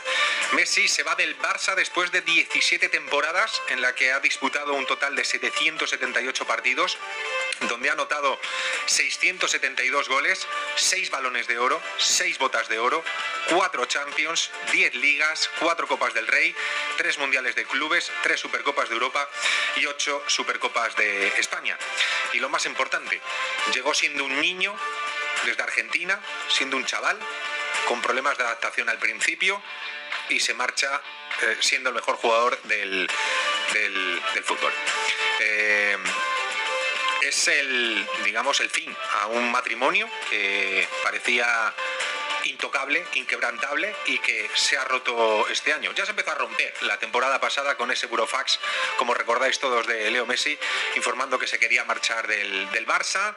Eh, le convencieron, siguió una temporada más, apareció en las elecciones Joan Laporta, eh, parecía que todo iba encauzado, que iba todo encaminado, que el propio Laporta se mostraba realmente en las últimas semanas esperanzado, diciendo que la situación se iba a solucionar, que lo más difícil que era llegar a un acuerdo con el jugador ya se había cumplido y que a partir de ese momento lo único que quedaba era encajar las piezas para que económicamente el club entrase dentro de ese fair play financiero y de esa forma poder hacer que eh, Leo Messi continuase en el Barça. Eso no se ha cumplido, evidentemente el dardo es del Barça directamente a las condiciones de, de la liga y, y ahora analizaremos en profundidad los motivos por los que Messi se marcha del Barça, las consecuencias que puede tener para el conjunto catalán, tanto en lo deportivo como en lo económico, y el impacto que lo va a tener también en la Liga Española la marcha del mejor jugador del, del mundo.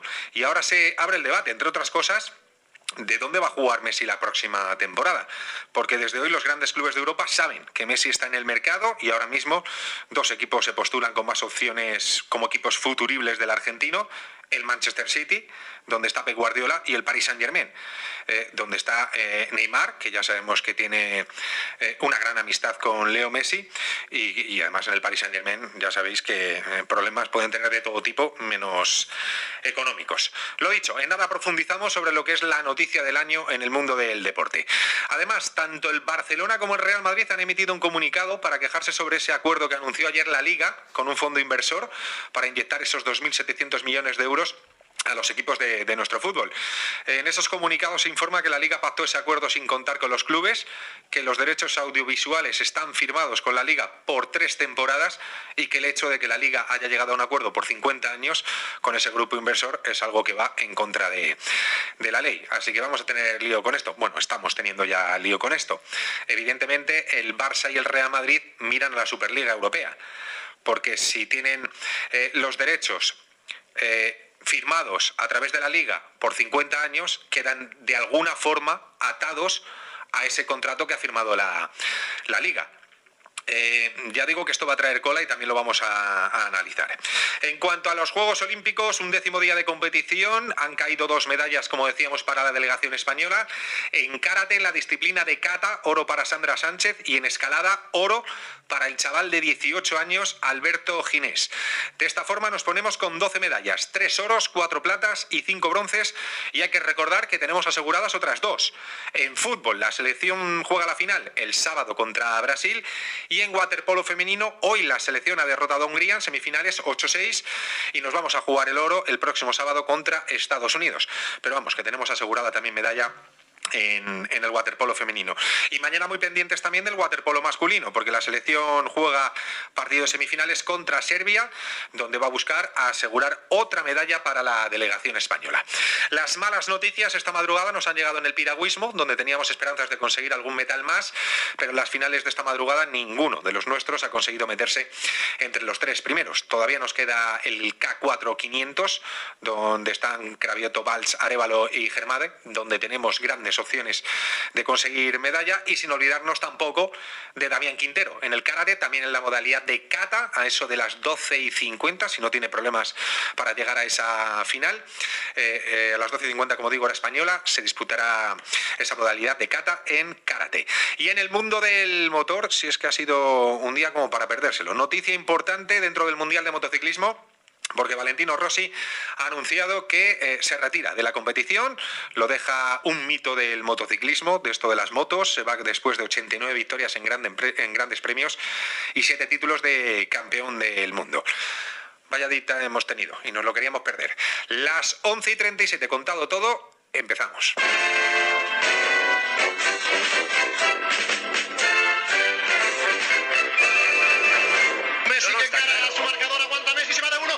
Van a ganar a Casillas, entra el argentino, remata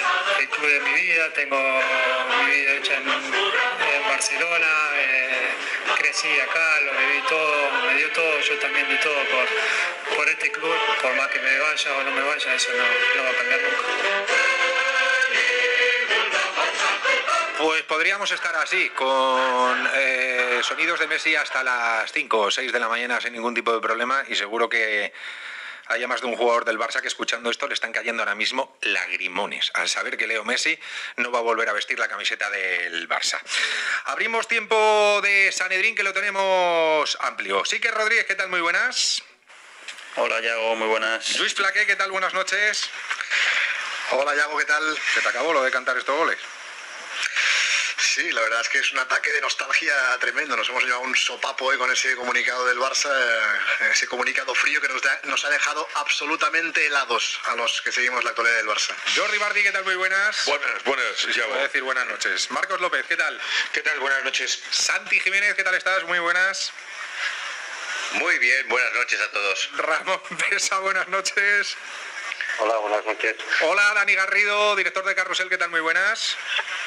Pues vamos a ver, Yago, qué corresponsalidad le damos el año que viene a, a Flaky. Si en Miami, si en París, si en Manchester, no sé, en Buenos Aires, habrá que hacer algo.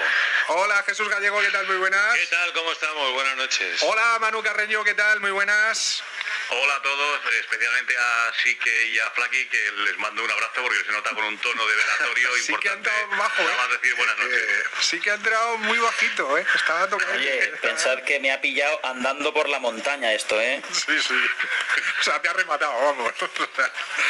Eh, primero vamos con la información. Santi Valle, ¿qué tal? Muy buenas. ¿Qué tal? Buenas noches. Eso de las 8 menos cuarto, ¿no? Más o menos las 8 menos 10. Comunicado del Barça y cayó la bomba.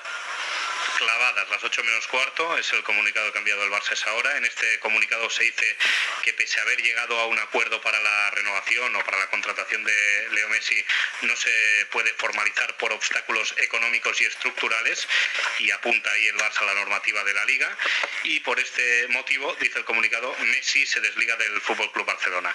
Eh, el argentino llegó ayer a Barcelona por la tarde-noche, eh, venía de Ibiza, hoy ha llegado Jorge Messi y desde el club en las últimas horas, los últimos días vendían optimismo. De hecho, habían eh, llegado a un acuerdo eh, semanas atrás en cuanto a sueldo y a duración del contrato, pero algo se ha torcido entre el Barça y Messi. Eh, el club asegura que no puede inscribirle. Mañana a las 11 de la mañana Joan Laporta dará una rueda de prensa para dar su versión de los hechos. De momento Messi no se ha pronunciado públicamente. Diferentes fuentes coinciden en que es un asunto económico y la noticia ha sido un auténtico jarro de agua fría y agua para el barcelonismo. Eh, eh, yo creo que es una noticia completamente inesperada. Eh, se sabía que la situación estaba complicada, pero es que además no se había prácticamente barruntado nada. Eh, ha caído esa noticia, Messi no va a seguir en el Barcelona, veremos dónde va. Completo contigo, Ovalle, porque el Barça ha emitido un comunicado al hilo del acuerdo de la Liga con ese fondo inversor. Previamente ya había emitido un comunicado muy similar el Real Madrid, ¿no? Sí, ayer contábamos, Yago, por la noche que, que el Barça no veía claro este acuerdo, que pediría explicaciones a la Liga, pero que a priori no lo consideraba un buen acuerdo. Y hoy han emitido ese comunicado. Dicen que consideran inapropiado un acuerdo de medio siglo, que el acuerdo condena al Barça en cuanto a venta de derechos de televisión. Eh, dice el Barça que no les han consultado este acuerdo. Ayer ya decían eh, desde el club que era pan para hoy, hambre para mañana, o que era como vender las joyas de la abuela. Y hoy oficialmente dicen eso, que es un acuerdo que condena al club y en este comunicado se muestra la sorpresa por este pacto que anunció ayer la, la Liga. ¿Y qué dice la Liga de todo esto? Toño García, ¿qué tal? Muy buenas. ¿Qué tal, Yago? Buenas noches. Bueno, ha respondido con otro comunicado en donde, bueno, no les preocupa mucho, ¿no? Están tranquilos jurídicamente ante una posible demanda del Madrid o incluso del Barcelona y aseguran que están blindados jurídicamente y que este tipo de oposiciones, sobre todo eh, la posición del Real Madrid y de Florentino Pérez, no es algo nuevo y que llevan litigando varios años en los juzgados, desde hace ocho me indicaban, y que los líos Madrid-Liga, pues bueno, no le dan mayor importancia, además se va a llevar a, votación este acuerdo con el Fondo Americano en la Asamblea de la Liga la próxima semana con todos los clubes, así que no están muy preocupados, que digamos. ¿Y sobre la no continuidad de Messi, qué dicen? Pues el tema, el tema gordo, el que hace realmente daño a la Liga, aquí sí que están preocupados, no entienden ni están alucinando con lo que ha ocurrido con Leo, daban por hecho de hecho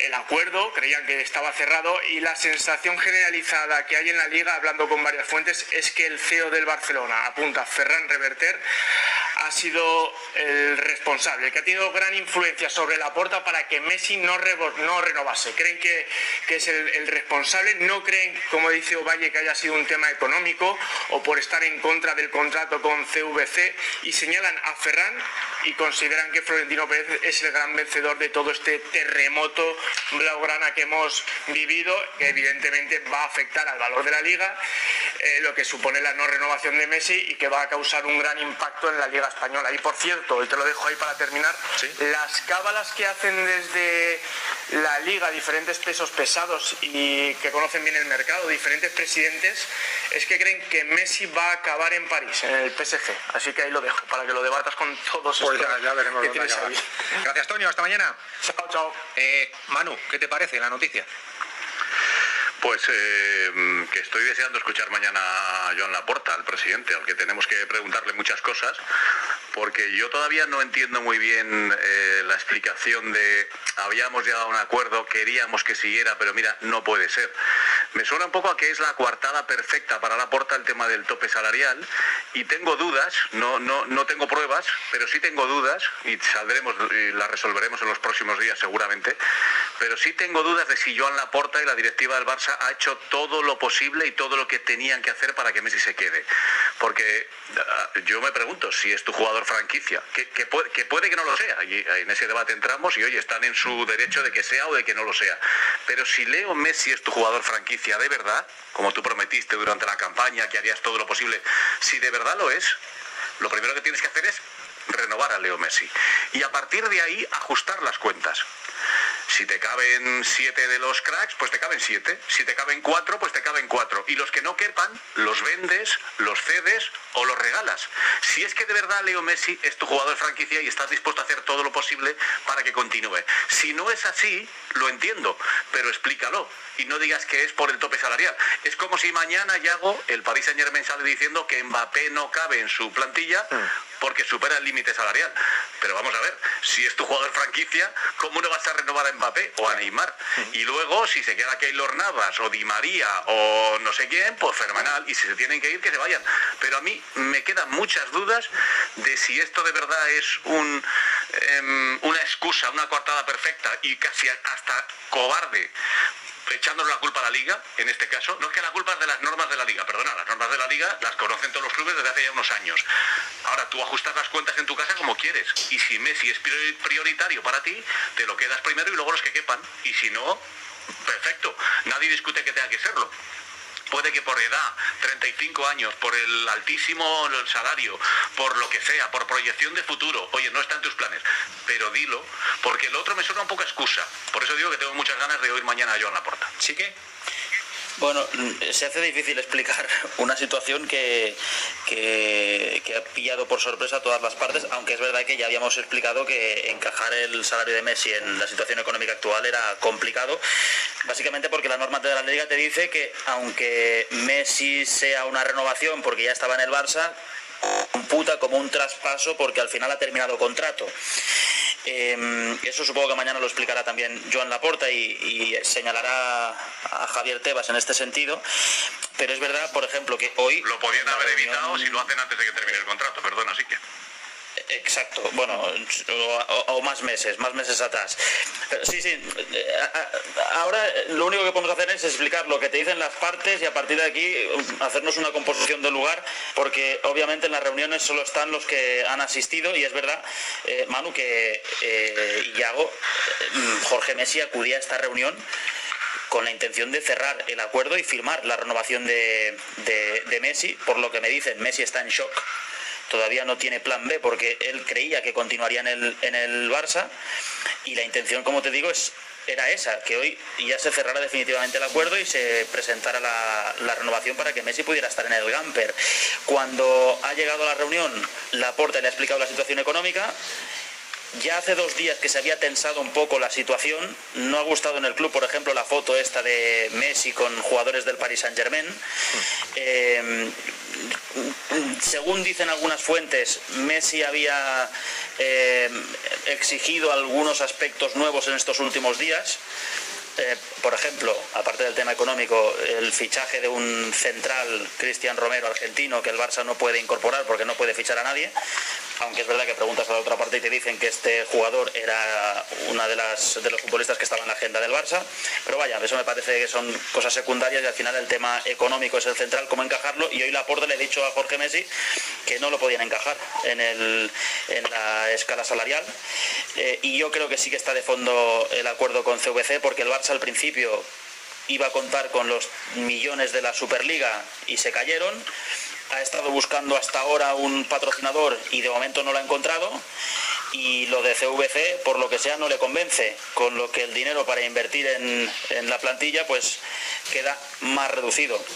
Y sí quiero escuchar mañana la porta porque generó mucho optimismo en la afición, pero al final estamos a 5 de agosto y el plan del Barça pues ni ha habido una gran revolución en la plantilla y lo que él dijo que sería el símbolo del proyecto, que es Messi, pues si no hay un giro radical, mmm, se va a marchar del Barça. Bueno, hay que esperar a ver qué es lo que dice mañana Laporta y también lo que dice Leo Messi, que no sé cuándo hablará, pero en algún momento tendrá que hablar sobre esta salida del, del, del Barça, o no fichaje eh, de nuevo por el Barça. Jordi. Es que a mí lo que me gustaría saber es qué ha cambiado en las últimas horas, qué ha cambiado de un día para otro, porque aquí la idea que tenían todos es la de anunciar un acuerdo, de anunciar una renovación. Y cuando tú citas a las partes para que vengan a firmar, es que se entiende que los problemas han quedado ya allanados, han quedado salvados. Por lo tanto, ¿qué ha pasado en las últimas horas?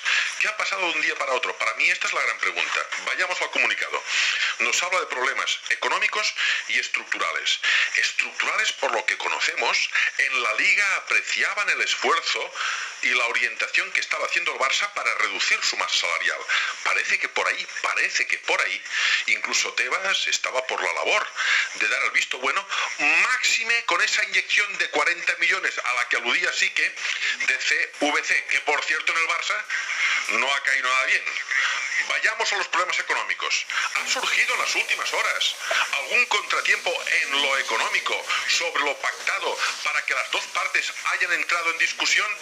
Yo estas son las preguntas que tengo, Yago. Disculpa que no te pueda dar certezas. Más bien tengo preguntas con ganas de escuchar mañana a la porta, pero también a Messi. Y sobre todo para saber, has citado a las partes para sellar el acuerdo. Estaba prevista la maquinaria comunicativa para anunciarlo. ¿Qué ha pasado en estas últimas horas para que esto se haya torcido?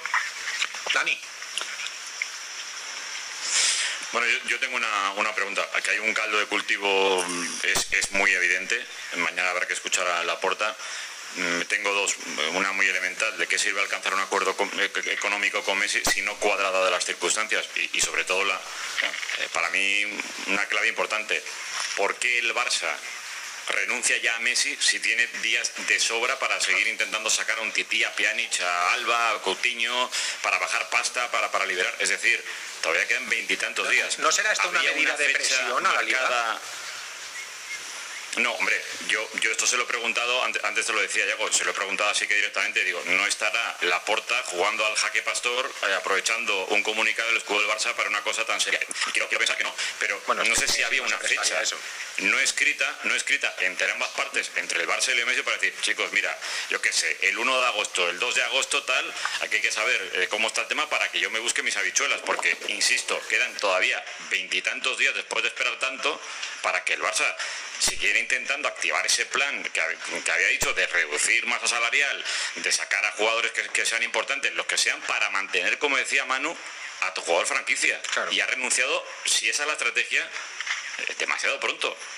Marcos. Yo, yo lo he preguntado eso porque evidentemente lo piensas, ¿no? Te sorprende tanto que siempre eh, abres la opción a que eh, sea un juego de cartas y, y el comunicado busque presionar a la liga o, o no sé, incluso a, a- a Leo Messi, porque digamos que el padre, Jorge Messi, hace de policía malo, ¿no? Porque es quien negocia económicamente, bueno, su trabajo, eso entiendo, y, la familia es la que más ha apretado para que Messi se quedara, ya lo hizo en el verano pasado, porque la, Antonella y los niños pues, pues no se quieren mover de Barcelona.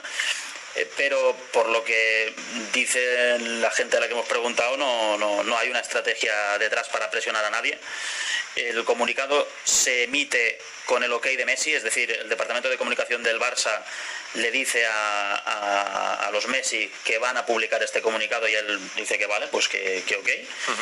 Y la rueda de prensa se monta eh, esta misma tarde para, para mañana, porque yo creo que Laporta es consciente que donde mejor se mueve es en el terreno mediático y es ahí donde va a intentar que su discurso cale en la gente. Marcos. Bueno, la situación retrata lo que es el Barça. O sea, el Barça no es eh, un club potente, no es un club económicamente con dinero, al contrario, es un club en quiebra, un club que no tiene dinero, un club que ha vivido con unos lujos de mil millonarios, que era lo que quería Bartomeu en su momento, y, lo ha acabado pagando caro. Y aquí nos, nos faltan por descifrar, por descodificar lo que son estas últimas horas. Últimas horas que para mí ahora mismo son indescifrables porque nos falta información por parte de Laporta y por parte de Jorge y de Leo Messi, que son los únicos que realmente saben lo que ha ocurrido en esta conversación. Es una conversación donde hace un año Messi se quiso ir del Barça y no le dejaron. Y ahora tengo la sensación que Messi quería seguir en el Barça y de momento no puede seguir en el Barça, porque el Barça a 5 de agosto ha emitido un comunicado, un frío comunicado, para mí, 12 líneas, pero y, agradezco que el Barça mañana el presidente salga, y, pero también me gustaría que Leo Messi eh, eh, emitiera un comunicado o, hiciera algún tipo de información para saber realmente lo que ha ocurrido, porque, insisto, en estas últimas horas, lo decía sí, que venían a firmar el contrato y se han encontrado con que no hay contrato. O sea, eso es para mí lo realmente extraño. Eso es para mí lo que cambia. Hace un año, insisto, quería irse, no le dejaron y ahora que quiere seguir, parece que no puede seguir. Hombre, pero por, por- por lo que estamos viendo es como eh, Galle como si el Barça hubiese tirado la toalla, hubiese renunciado ya a, la situación de, de poder inscribir a Leo Messi, eh, no peleo más, eh, tiro la cuchara, no quiero comer más, eh, de esto no quiero saber nada más, renuncio a Leo Messi y a tirar para adelante. Bueno, yo es que creo que lo que lo que ha sucedido hoy es que la realidad se ha impuesto a, todas las especulaciones y a ese Laporta en el país de las maravillas en el que ha vivido Joan Laporta. Porque si, si el Bar, si, si estuviéramos en, en un mercado normal o en un mercado ideal y el Barça hubiera podido vender en este último mes a Coutinho, que lo quiere vender, a Griezmann, que lo quiere vender, a Dembélé, que lo quiere vender, a Untiti, que lo quiere vender, y hubiera vendido también, por ejemplo, a jugadores a los que no le importaría vender como Alba y a Piqué, Messi se quedaría en el Barça. Pero es que lo otro es imposible. Y entonces se ha impuesto la realidad. La situación económica del Barça era calamitosa y con estas circunstancias, sin poder salir ninguno de estos que he dicho, la continuidad de Messi condicionaría el futuro. Bueno, es que es imposible. Con lo cual ha habido una renuncia, de, pero, pero porque la realidad ha caído y ha dicho, mira, Leo, es que no podemos asumir tu continuidad. Si hubieran salido seis jugadores, estos seis jugadores que he dicho, Messi podría seguir en el Barça, pero es que es imposible según está el mercado. Y Laporta, y Mateo Alemán, y, y- y la gente del Barça ya, ha visto que era imposible de todas, todas, y la realidad se ha impuesto a la ficción. Ramón. Bueno, lo más extraño es de que el Barça había preparado un escenario para celebrar un triunfo apoteósico y se encuentra con una gran catástrofe. O sea, por lo tanto es un asunto que concierne especialmente al Barça.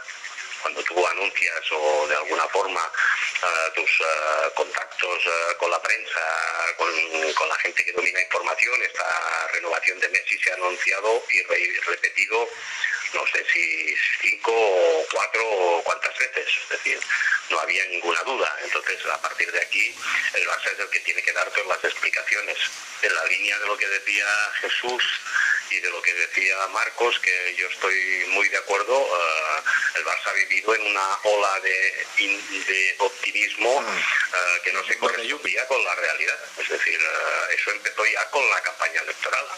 Eh, el Barça estaba en una situación de quiebra, estaba en un club arruinado y apareció Laporta con su carisma, con su capacidad de convocatoria y con su moral levantó el ánimo de la gente.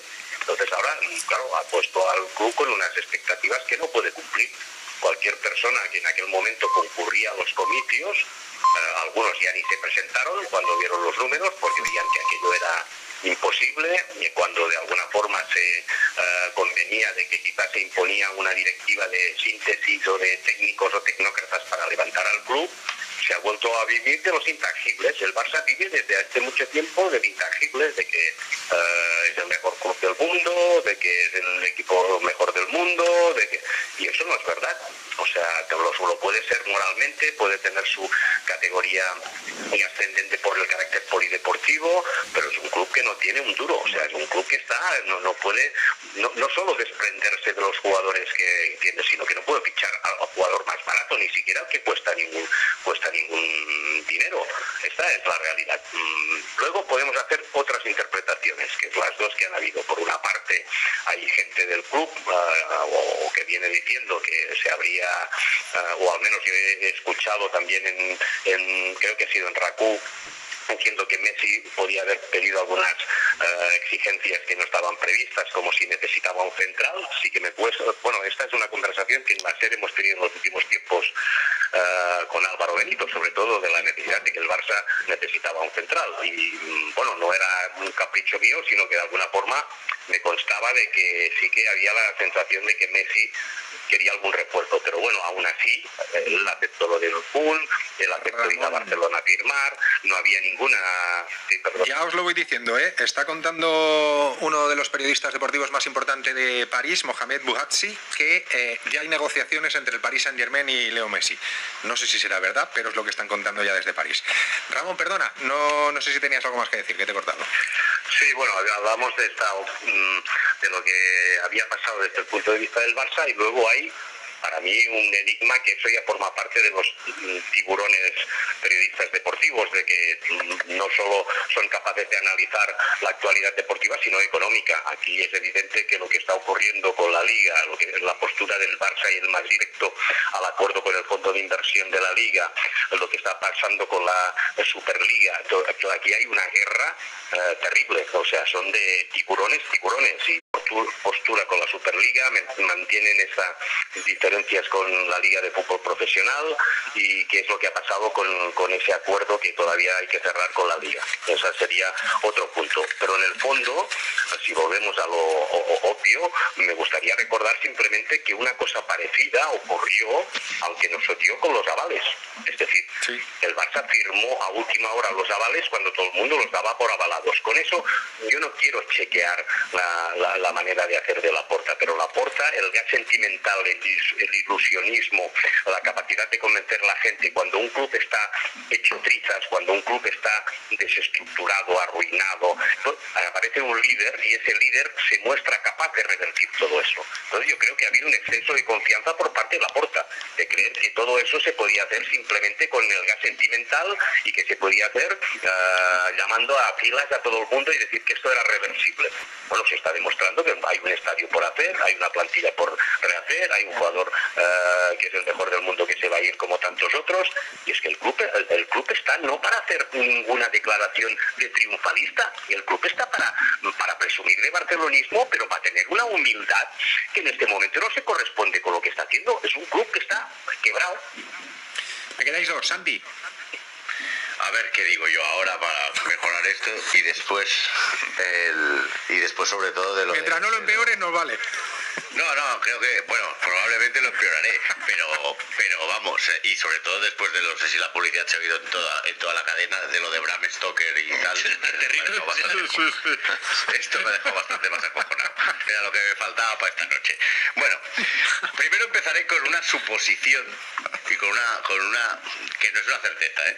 pero ya sabéis que yo siempre os digo que yo soy un pesimista recalcitrante y pienso cuál es el peor escenario. Y el peor escenario es que esto no se haya acabado hoy, que esto dure más.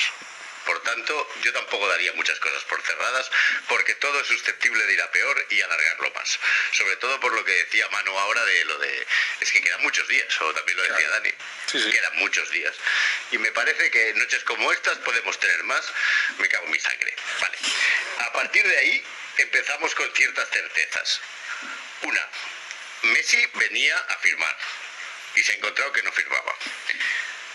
Su padre también venía a firmar y se ha encontrado que no firmaba. La tercera es que Messi habló ayer con Kun Agüero y le dijo que el viernes entrenaban juntos. Eh, la cuarta es que Laporta había hablado de que esto lo arreglaba con un asado y hace dos días dijo que tenía dulces sueños cuando pensaba en Leo Messi. Messi, que además eh, en las elecciones que estábamos recordando, votó y fue a votar con su hijo y estaba muy claro a quién votaba. Que Laporta además pidió una flexibilidad anunciando el lunes que todo estaba controlado. Que además, y esto sí que me llama especialmente la atención, que de momento en la plantilla nadie ha salido claro. a hacer una despedida, una un, ni un mensaje en redes sociales, cero. Cero, cero patatero. Tampoco o cuando Messi mandó el burofax. Sí, y esto es, o no nos lo creemos o nos da igual. Que cada uno eh, escoja, escoja su aventura tomada como empleada. Bueno, lo cierto es que este empresario que había hecho dos contratos nada más con el, con el Estado en dos años, a partir de esa reunión con Alberto Fernández, que insisto, duró cinco horas y extrañamente terminó a las 3 de la mañana, eh, después de eso consiguió 19 contratos, cuenta Gambini en Clarín, se supone que por 120 millones de pesos. Contratos con seis organismos del Estado, Diego, algunos por adjudicación directa. Epa, eh, ahí tienen la placa, mirá, con el Ministerio de Defensa, con el Ministerio de Seguridad, eh, aportaba, vos me decís, bueno, ¿qué era, ¿cuál era la función? ¿Por qué les daban tantos contratos? Bueno, cuenta Gambini en la nota que eran equipamientos para cámaras térmicas, eh, detectadores de fiebre. Claro, porque él se dedica a eso, se dedica a la cuestión de seguridad. El tema es que había firmado dos contratos, cenita, cenita larga, hubo sobremesa, un cafecito, un limonchero, porque duró hasta las 3 de la mañana. Pegó estos contratos, 19. 19, 19 19 contratos en un solo un año pero lo, llamativo es justamente que es a partir del 2 de abril, que era el, cumpleaños justamente del presidente de la Nación. Se quedó hasta muy tarde y justo en un año se dan 19 contratos cuando en los dos años previos solamente había tenido dos contratos con el Estado. ¿Contratos por 120 palos? 120 millones es el cálculo que hace el periodista Gambini. Eh, se supone que es lo mínimo eh, que le dieron esos contratos. El cálculo es, digamos, bastante pesimista. Se supone que puede ser incluso bastante superior a eso. Bueno, esto es lo que pasaba. Esto es lo que pasaba. Impunidad, entrenadores de perros, peluqueros, personal trainer, cumpleaños cuando vos no podías y además negocios turbios, negocios oscuros, negocios debajo de la superficie, negocio de lo que vos no te enterás y no te hubieras enterado nunca si no salía a la luz este escándalo de las visitas VIP. Vamos a comenzar a hablar con nuestros invitados, dejamos este tema de lado, hay mucho para conversar con Corrado Estola, hay mucho para conversar con Carlos Melconian. Quiero que vean otra información del día. Yo hace por lo menos 12 años que me dedico a la política en los medios nacionales, nunca vi un spot tan salvaje como este. Nunca vi un spot de campaña tan salvaje como el de Florencio Randazzo. El spot de Randazzo que le saca la careta a Cristina. Recordemos una cosita, Diego. Sí, dale. Fue el ministro del Interior de Cristina Kirchner. Él quiso ser candidato a presidente. Supuestamente le habían prometido que iba a competir en la interna con Daniel Scioli. Estamos hablando de 2015. Cristina le dijo que no. Según Randazo le ofreció la candidatura a gobernador. Él dijo que no. Y, pasa y se pudrió todo. En este spot hay insultos, hay intimidad, hay mucha bronca contenida. Hay una reconstrucción histórica de un hecho político fundacional.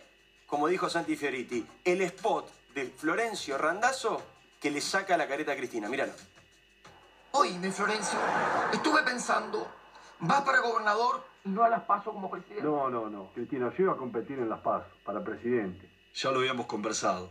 Yo cumplo, vos cumplís. Florencio, hacer lo que yo digo es cumplir. La puta madre. Cristina, me diste tu palabra. Me importa un culo la palabra. Si vas como gobernador ganás. Pero a mí sí me importa la palabra. Yo cumplo. Por eso yo puedo ser presidente y Daniel no. Siempre supe que lo eras uno de los nuestros. Me recontra con todos y la puta madre que... Cristina, no te entiendo con tantos pi, pi, pi. Te dijo que no a Cristina. Te dijo que sí a vos. Hace bien.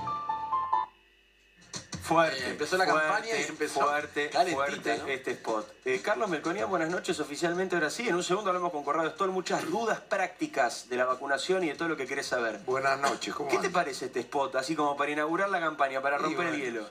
Es, es, es más leña al fuego en la disociación que tiene la gente con la política. Yo también quiero ser cuidadoso como fuiste vos hace un rato cuando hablas de los políticos, de los medios, de los periodistas de y no querés generalizar. Entonces yo tampoco. Pero... mm, Y además, lo debo haber visto dos o tres veces en mi vida, Randazo, no tengo nada personal ni diálogo con él. Pero esto, eh, Randazzo fue funcionario y hay otros que han sido funcionarios de distintos gobiernos. O sea, hay transversalidades de todo tipo en la política. O sea, Argentina, desde el punto de vista político, no tiene una izquierda moderada y una derecha moderada que se ciñen a uno con más gasto social, si vos querés, como ocurre en el mundo, el otro con más énfasis en lo tributario.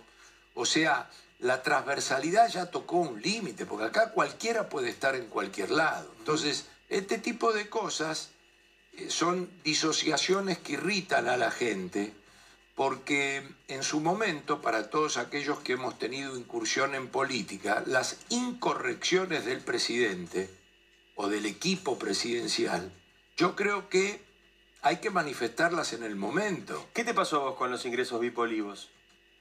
Cuando te enteraste de lo que pasaba en Olivos en el momento más estricto de la cuarentena. Y ahí eh, eh, pienso y me siento como un ciudadano común, me da bronca, me da impotencia, porque después no es solo lo que sentís por lo que mostraste, sino fíjate las quejas que luego pasaste. Ninguna tiene connotación política, ninguna tiene chicana, ninguna tiene no te voto, o sea, todas tienen una cuestión afectiva.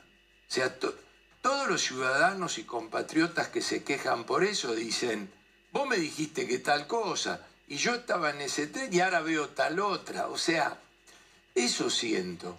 Siento que hemos tocado fondo, como lo de los contratos. Vos pensás, a mí me ha tocado debates con economistas ideológicamente diferentes. Yo digo, uno más uno es dos y trato de no hacer ideología en esos debates. Pero ¿cuántas veces hemos discutido el gasto público? Y si es keynesiano y el impulso fiscal, y si la ortodoxia La justa... monetaria. Por si la ortodoxia justa y la heterodoxia y, y- y el que piensa por el pueblo no ajusta. Entonces la sociedad en este momento, si está mirando este programa, tiene que mirar que esos 120 millones entraron dentro de la discusión del debate keynesiano.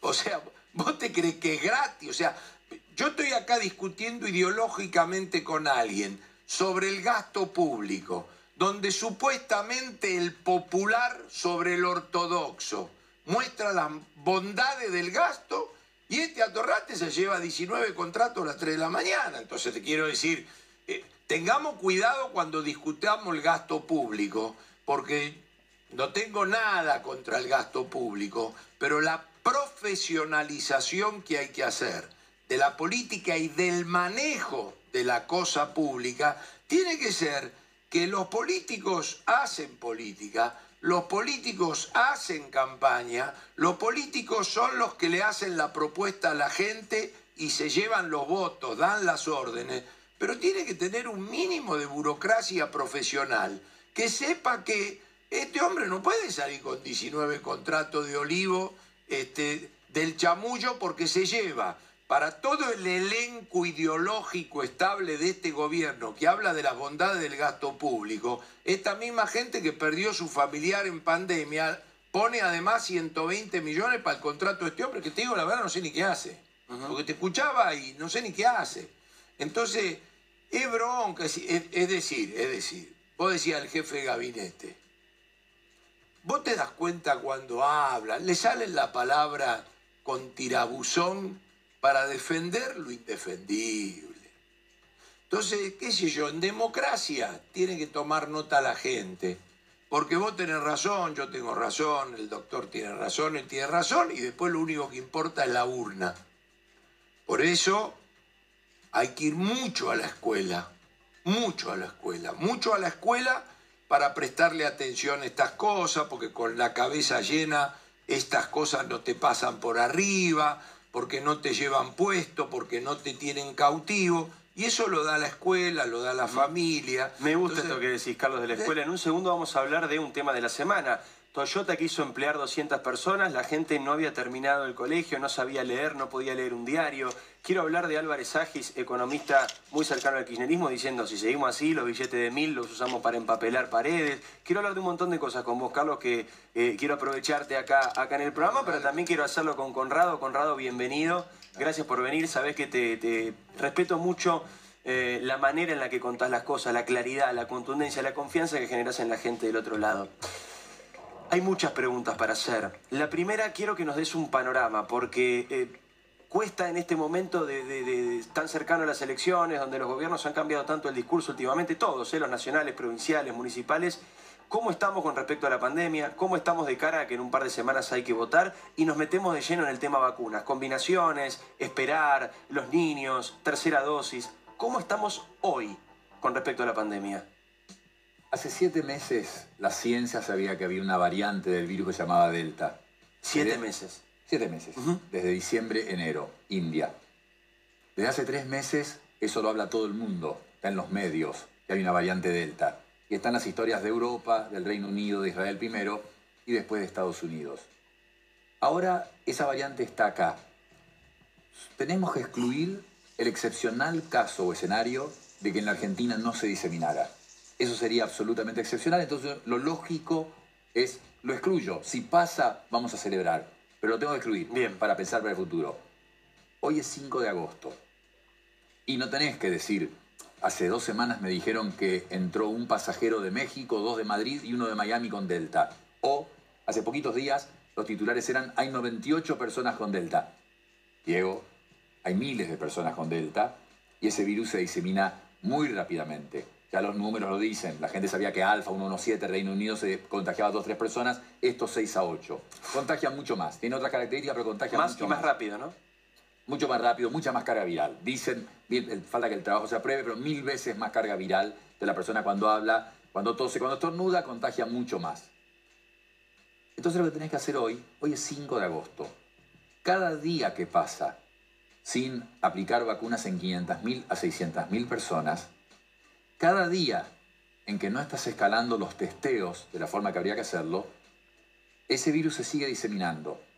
Y va a pasar como, déjame la última película, la última versión no era de Reino Unido, no era de Israel, no era de China, era de Estados Unidos. Tuviste hace poco ahí. Muy poco. Yo llegué el 17 de mayo con 5% de Delta. Y a fin de mayo, 15% de Delta. Y a mediados de junio, 25, 28. Y a fines de junio, estaba en 35, 40. Cuando llega a ese nivel, hace un salto exponencial en que cuando yo viajé de allá, que no hace un mes todavía, se hablaba de Delta pero no había impactado. En las últimas tres semanas, de 7.000 contagios por día, han llegado a 100.000. Ahora, vos tenés que ver, entonces, dejamos el caso excepcional de que aquí no se diseminara, va a haber un brote de Delta. ¿Cuándo va a ser? No sabés. En el Reino Unido pasó en dos meses. Pero estamos preparados. Bueno, pero ese es el punto. Entonces, el espectro de estar preparado desde la India, que estaba cero preparado, 1.400 millones de personas sin ningún cuidado, cero vacunación, probablemente 4 millones de muertos. En el otro extremo tenés el Reino Unido e Israel, en que el Reino Unido, que hoy tiene 7.000, cuando llegó al pico de Delta tenía 50.000 infectados por día. Hubo contagiados, terapia intensiva, aumentos y muertes. Y en el medio, busca lo que quieras. Indonesia o Estados Unidos está entre todo eso, según el porcentaje de población vacunada, según cuánto testeás, porque testear es más importante que nunca. Siempre fue importante, testear es diagnosticar al infectado. Nunca llegamos a un nivel de testeo aceptable. Yo te vengo escuchando desde el principio de todo esto y vos venís insistiendo de arranque, testeemos, testeemos, aumentemos los testeos, escalemos los testeos, hay que testear más, es fundamental. Nunca lo hicimos. Vos lo sabés, cuando el testeo es 15, 20, 30% de positividad, quiere decir que de todos los test que haces en el día, el 20% son positivos, o el 12, o el 15, o el 30, como hemos tenido, o 40 hemos tenido, eso te dice que no es suficiente. Quiere decir que mucha gente infectada está quedando en la comunidad infectando. Y cuando queda gente que infecta a 6 a 8 personas, en vez de a 2 o 3, que infecta como la varicela, que es de las más contagiosas, que la enfermedad más contagiosa es el sarampión, la varicela, entonces es mucho más grave. Pero la cuestión es, entonces, ¿qué grado de impacto va a tener? Depende del testeo y la vacunación de un país tenemos 16% de la población vacunada. Vamos a llegar a 30, 35, 40. Estados Unidos con 50 y pico por ciento de toda la población vacunada está con un problema muy serio. Y es una pandemia de no vacunados. ¿Y al ritmo que venimos llegamos? Bueno, el promedio últimamente es 250.000 por día. Y hay que llevar a 500 por día. bueno, te dije 500.000 porque no quiero decir que vacunemos como, eh, no sé, Alemania, o como vacunaron Israel, o Seychelles, o Mongolia. Vacunemos como Uruguay si vacunásemos como Uruguay, tendríamos que vacunar 600.000 personas por día. Como Uruguay, si vacunáramos como vacunó Israel, tendríamos que vacunar 1.200.000 personas por día. Y, vamos, no y vacunamos 250. Estamos en 250 y sacar la cuenta, si son 500.000 por día, son 15 millones de personas vacunadas en un mes, llegás a septiembre, no vas a llegar con 50% de vacunados con dos dosis, puede ser la otra variable. Una dosis para Delta no alcanza. Si dos dosis de Pfizer... Justamente te quería preguntar eso, porque el gobierno, sobre todo el de la provincia de Buenos Aires, habla mucho de la primera dosis, por ejemplo, de la Sputnik, que dicen que es muy efectiva, y, evidentemente no alcanza con una dosis. Bueno, Johnson y Johnson era una vacuna de una dosis. Con una dosis tenías todo completo. Ya en California a la gente con Johnson Johnson le están dando Pfizer o Moderna, porque se dan cuenta que no los protegen con esa vacunación completa. Y con dos Israel había dicho que la eficacia de la vacuna de Pfizer doble con esta nueva variante estaba cerca del 50% y todo el mundo dijo, nadie se rió porque Israel es muy sólido científicamente. Pero llamó la atención que algún estudio en Estados Unidos mostró 80 y pico con dos de Pfizer. Bueno, ahora acaba de salir un estudio en el Reino Unido de la vida real y dos de Pfizer es 40 a 60% la eficacia que tiene contra Delta pero tiene que ser definitivamente dos. Entonces, Conrado, yo te escucho y pienso, vamos a ir a, votar en septiembre con muy pocas probabilidades de tener el 50% de la población vacunada con dos dosis. Es muy poco probable que tuviésemos la... En septiembre sí. 50%, muy poco. Este matemática básica. Es matemática. Pero fíjate que los comentarios que él está haciendo, a diferencia de la cuestión económica, muestran con absolutísima claridad el fondo que ha tocado la gestión del Estado. ¿Sabe por qué? Porque cuando estamos discutiendo del gasto, de la tributación o del mercado de cambios, se puede poner en tela de juicio el, ajuste. ¿Vos qué querés hacer? Y él quiere ajustar contra vos que no querés. Él quiere devaluar contra vos que no querés. Él quiere bajar el gasto contra vos que no querés. Pero acá no. Acá no hay escuela acá no keynesiana. Acá no hay. Acá él dice, que lo vengo escuchando hace siete meses. Desde el principio él que dice, testea. Vos decís, ¿dónde está la ideología del testeo? Porque no estamos con régimen, no estamos en la discusión primer mundista o tercer mundista de los locos que no quieren vacunarse. Y, pido, pido disculpa por, por decir loco que no quieren vacunarse, pues yo soy un liberal, el que no quiere, qué sé yo. Pero eh, él da un ejemplo clarísimo de tenés que testear, tenés que tener vacuna y tenés que vacunar. No hay baja el gasto, devaluar, subir, no, yo no quiero. Y ni siquiera. Es el himno a la no gestión. Sobre todo con los testeos, Conrado, porque con las vacunas hubo todo el problema que ya conocemos en memoria, no quiero abundar. Pero también es de pero gestión. con los testeos, también pero es de por supuesto que de gestión, no tengo ninguna duda. Y ahí sí hay ideología. Ahí sí, ahí para, podés para mantener tu argumento, digo, si vos vas al caso único de los testeos, yo me acuerdo, lo vivimos nosotros en este programa, cuando denunciamos que la provincia estaba testeando poco y que estaba queriendo hacer pasar tocar la puerta y decir usted cómo se siente, como un testeo, nos dijeron de todo, no saben lo que fue. Era, no se podía salir a la calle las barbaridades que te decían. Y al final no te. ¿Por qué no se testea? Si testeos hay, supongamos, eh, supongamos que el PCR, que hacer una PCR es un poquito más sofisticado, y es un poquito más. Pero de nuevo, la comparación antipática. Uruguay lo hizo, desarrolló su PCR para no competir con otros países, para tener que comprar los insumos, y la descentralizó. No dijo en el Instituto Malbrán solamente, como la secuenciación genómica nuestra. Lo hicieron descentralizado por todo el país. Entonces, lograron alcanzar una escala mucho mayor a la nuestra. La doctora Cohen en el Reino Unido permanentemente Eh, lo dice. ella siempre lo el. Reino Unido tiene 57 millones de habitantes, pero hacen 1.200.000 por día, no 100.000. Claro. No 100.000. y el punto fundamental es este. De nuevo, admitamos que la PCR puede ser un poco más complicada. Están los test de antígeno. Claro. decías, nos dijeron no sé qué cosa. A mí me decían que yo trabajo para los test de antígeno. Sí, claro. Hay 50 compañías. Que elijan, que encuentren la que yo trabajo eh, y que compren los otros. Las otras Hay 49. 50, exacto. Hay 50 compañías que venden test de antígeno. Es el test rápido. Se ha probado con innumerables estudios que te diría que para una pandemia, para este momento de la pandemia, es mejor que la PCR. Porque el test de antígeno viral, te ¿no? da positivo. Exactamente, te dice quién está contagiando. La PCR es demasiado buena y te puede mostrar a alguien positivo cuando ya terminó con la enfermedad.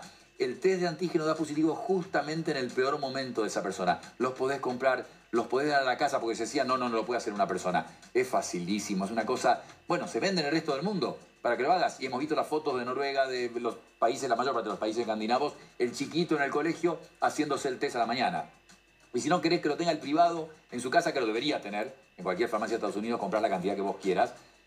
Las empresas, en esta misma, en un estudio de televisión, las empresas, los particulares, el, el colegio, en los geriátricos. O sea, no es discutible. O lo que se hace ahora es lo que se llama el pool, el grupo. Vos haces una PCR en 10 personas o 15. Si dan todo negativo, ya está, con una PCR te dieron 15 negativos. Si da positivo, ¿sabes qué haces? Les haces test de antígeno. Y ahí encontrás por qué dio positivo el grupo de 10 o 15. Encontrás al que está contagiado y contagiando Y vas de ese grupo y vas descartando. Te quiero Ahora, decir que... estamos como estamos, Conrado. Entonces yo digo, hay aproximadamente 6 barra 7 millones de personas que recibieron la primera dosis de Sputnik, no tienen la segunda. ¿Qué hacen? ¿Esperan al Sputnik? ¿Combinan con Moderna? ¿Combinan con AstraZeneca? ¿Qué recomendás? ¿Qué hay que hacer a nivel individual y a nivel social general? ¿Qué es lo más recomendable para un país como la Argentina en este contexto que estás describiendo de una manera impecable? No, pero de nuevo, se hizo tanta noticia y tanto anuncio. Hace dos meses lo estamos diciendo. No era tan sofisticado y complicado. Por supuesto que es buena la evidencia y tener la evidencia. Pero el resultado era lo obvio. AstraZeneca y Moderna mostraron eficacia combinado con Sputnik y Sinopharm, la vacuna china, no. Eso era esperable. Ahora, ¿cuál es el consejo? Yo creo que no había que haber dicho, usted puede ahora ir a darse Moderna o AstraZeneca según lo que le toque, donde le toque, como segunda dosis, o esperar. ¿Cómo? O esperar. Se está diseminando la Delta, que hoy son 10.000 o 20.000, pero se va a contagiar alguien con esa Delta, mientras que si está vacunado, no se va a contagiar o va a tener una enfermedad más leve. Entonces a la gente hay que decirle, los que tienen un Sputnik y están a tres meses, cuatro, o lo que Vacúnense sea, ya. Obvio. Con la que le den AstraZeneca o Moderna. Dos excelentes opciones. Después, esperar a que llegue la segunda de Sputnik, no sabemos. Rusia vendió 150 millones de vacunas y entregó 15. ¿Por qué ahora van a llegar? Cancino. Es una buena opción esa vacuna china del ejército chino, Sí, claro. que es una dosis y que tiene el mismo virus el- de la segunda Con Sputnik. un laboratorio, Pero- una alianza, un laboratorio canadiense. no, bueno, al principio fue, Al se principio. separaron. Ah, quedó, quedó el ejército chino solo con un laboratorio de China. Pero, pero podría ser la segunda, pero no está acá. Ahora AstraZeneca está acá, Moderna está. La gente tiene que ir a vacunarse ya. Cada día hace diferencia para cuando no nos sorprendamos.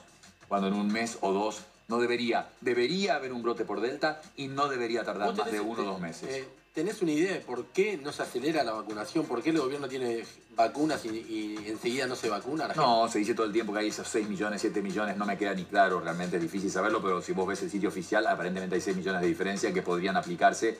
No es imposible, ¿cómo vas a preguntar? Es logística. Me imagino que no se puede. Yo, yo, a ver, lo dijo Carlos recién, esto no es tan difícil. Si un neurólogo lo entiende más o menos, no me creo experto en esto, al contrario, aclaro que no soy un experto en esto, pero leyendo un par de horas por día no es difícil, es bastante matemático, sí, es más complejo de la economía. En lo tuyo Y en lo mío también la confianza es fundamental. Sí, sí. El liderazgo Yo creo que debe ser de científico, político, la, la confianza es fundamental. Te digo, me la pasé escuchando que eh, guardaban 6 millones para después sacarlo todo una semana antes y que la gente se pone contenta. Te digo, nunca le di pelota a eso No, y no de naif. ¿Qué sé yo? no, Me Vos parece. considerás que es mala gestión el. Yo creo que es mala gestión. Te digo que coincido. creo que es mala gestión. Si alguien que está mirando dice que inocente este pibe, y bueno, qué sé yo. veremos, creo- veremos ahora en un par de Que semanas. aguanten, que aguanten 6 millones, porque la sacan una semana antes, porque vos salís contento y votás a Alberto. Mira, hay una yo. frase, hay una frase de, de Juan José Campanella que Sí. en su momento la dijo cuando perdió Cristina, que dijo que la corrupción no tape la gestión, la gestión fue peor. Me parece que, que es clave en este, en este contexto. ¿Hay algo, Conrado, que yo no te haya preguntado, algún tema que no hayamos tocado, que vos digas y consideres que hoy, jueves 5 de agosto a las 22 y 40 de la noche, haya que decirle a la sociedad para encarar lo que viene de la mejor manera posible? ¿Cuál es la recomendación? No quiero decir consejo porque es enorme esa palabra. Recomendación desde lo médico para todos los que nos están mirando.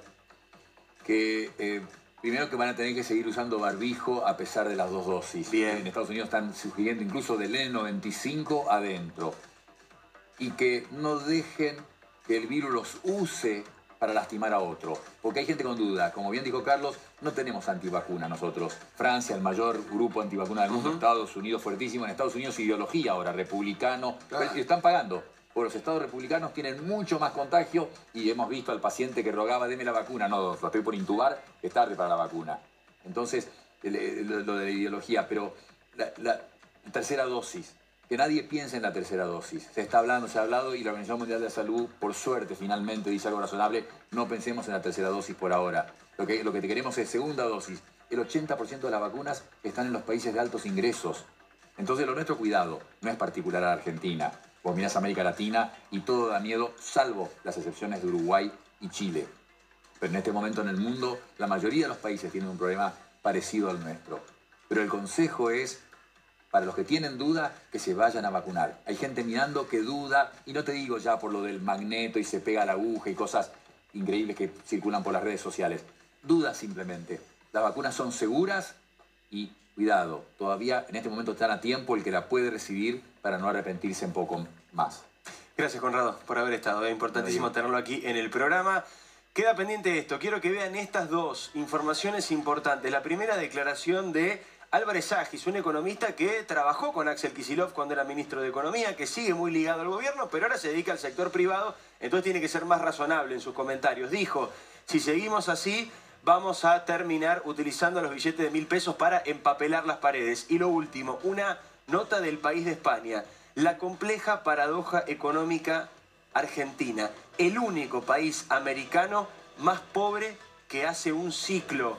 La calificadora de riesgos MSCI considera a la Argentina un caso único junto a Líbano, Palestina y Botsuana. Todo esto te lo cuenta Carlos Melconía en un ratito. Es muy cortita la pausa, no te vayas. cercano al gobierno, trabaja en el sector privado, entonces tiene que decir esto, que es lo más parecido a la verdad. Dijo, vamos a terminar usando los billetes de mil pesos para empapelar las paredes. Vamos, sacale el apellido porque yo no, no abro polémica con nadie y mucho menos públicamente. O sea, quienes me conocen saben que levanto el teléfono, pi, pi, y se terminó las cosas, yo las arreglo así y no en público. Estén bien o estén mal, así que no. No, no para Solo quiero, claro, frase, ¿no? sa- saca a Álvarez Agis. Solo quiero volver a un tema. Eh, hay que profesionalizar el- el- la gestión y el Estado, porque lo que no puede ocurrir, ¿sabes la cantidad de chicos que debe haber hoy? Y la cantidad de chicos que hubo en la administración anterior que van a aprender al gobierno, que van al día a día a aprender. Una cosa es adquirir experiencia del manejo de la cosa pública y de la cosa diaria. Otra cosa es que hoy aparece gente de la administración anterior este, viendo la, la nocividad de la deuda pública o gente de la administración anterior, de la anterior y de la anterior que descubren que los papeles pintados de la maquinita para el gasto público. Entonces, ¿sabe qué pasa? mi única referencia, porque no tengo ni gana de opinar con una persona que no está presente, que conozco muy poco. No, no, acá, perdón, pero te quiero hacer esta aclaración Sí. que me parece importante. Sí. Lo traemos a Álvarez Sánchez como un valor. Porque si lo dice Carlos Melconian, si lo Es dice ortodoxo, del consenso de No, no, Washington, neoliberal. Fue el viceministro de Kicillof. Exacto, Claro, el viceministro de claro, Kicillof, importa, Y que habla no con los medios y que no tiene Claro. problema y que es muy sensato y que dice esto, Por que es muy coherente. Por eso, y que se rescata, que es moderado. que yo, lo, lo único que no puede ocurrir este, es que se aviven de estas cosas ocho años después. Como me debo haber avivado yo ocho años después, pero yo lo experimentaba de repente en mi actividad privada y mango que perdía era un mango que perdía mío.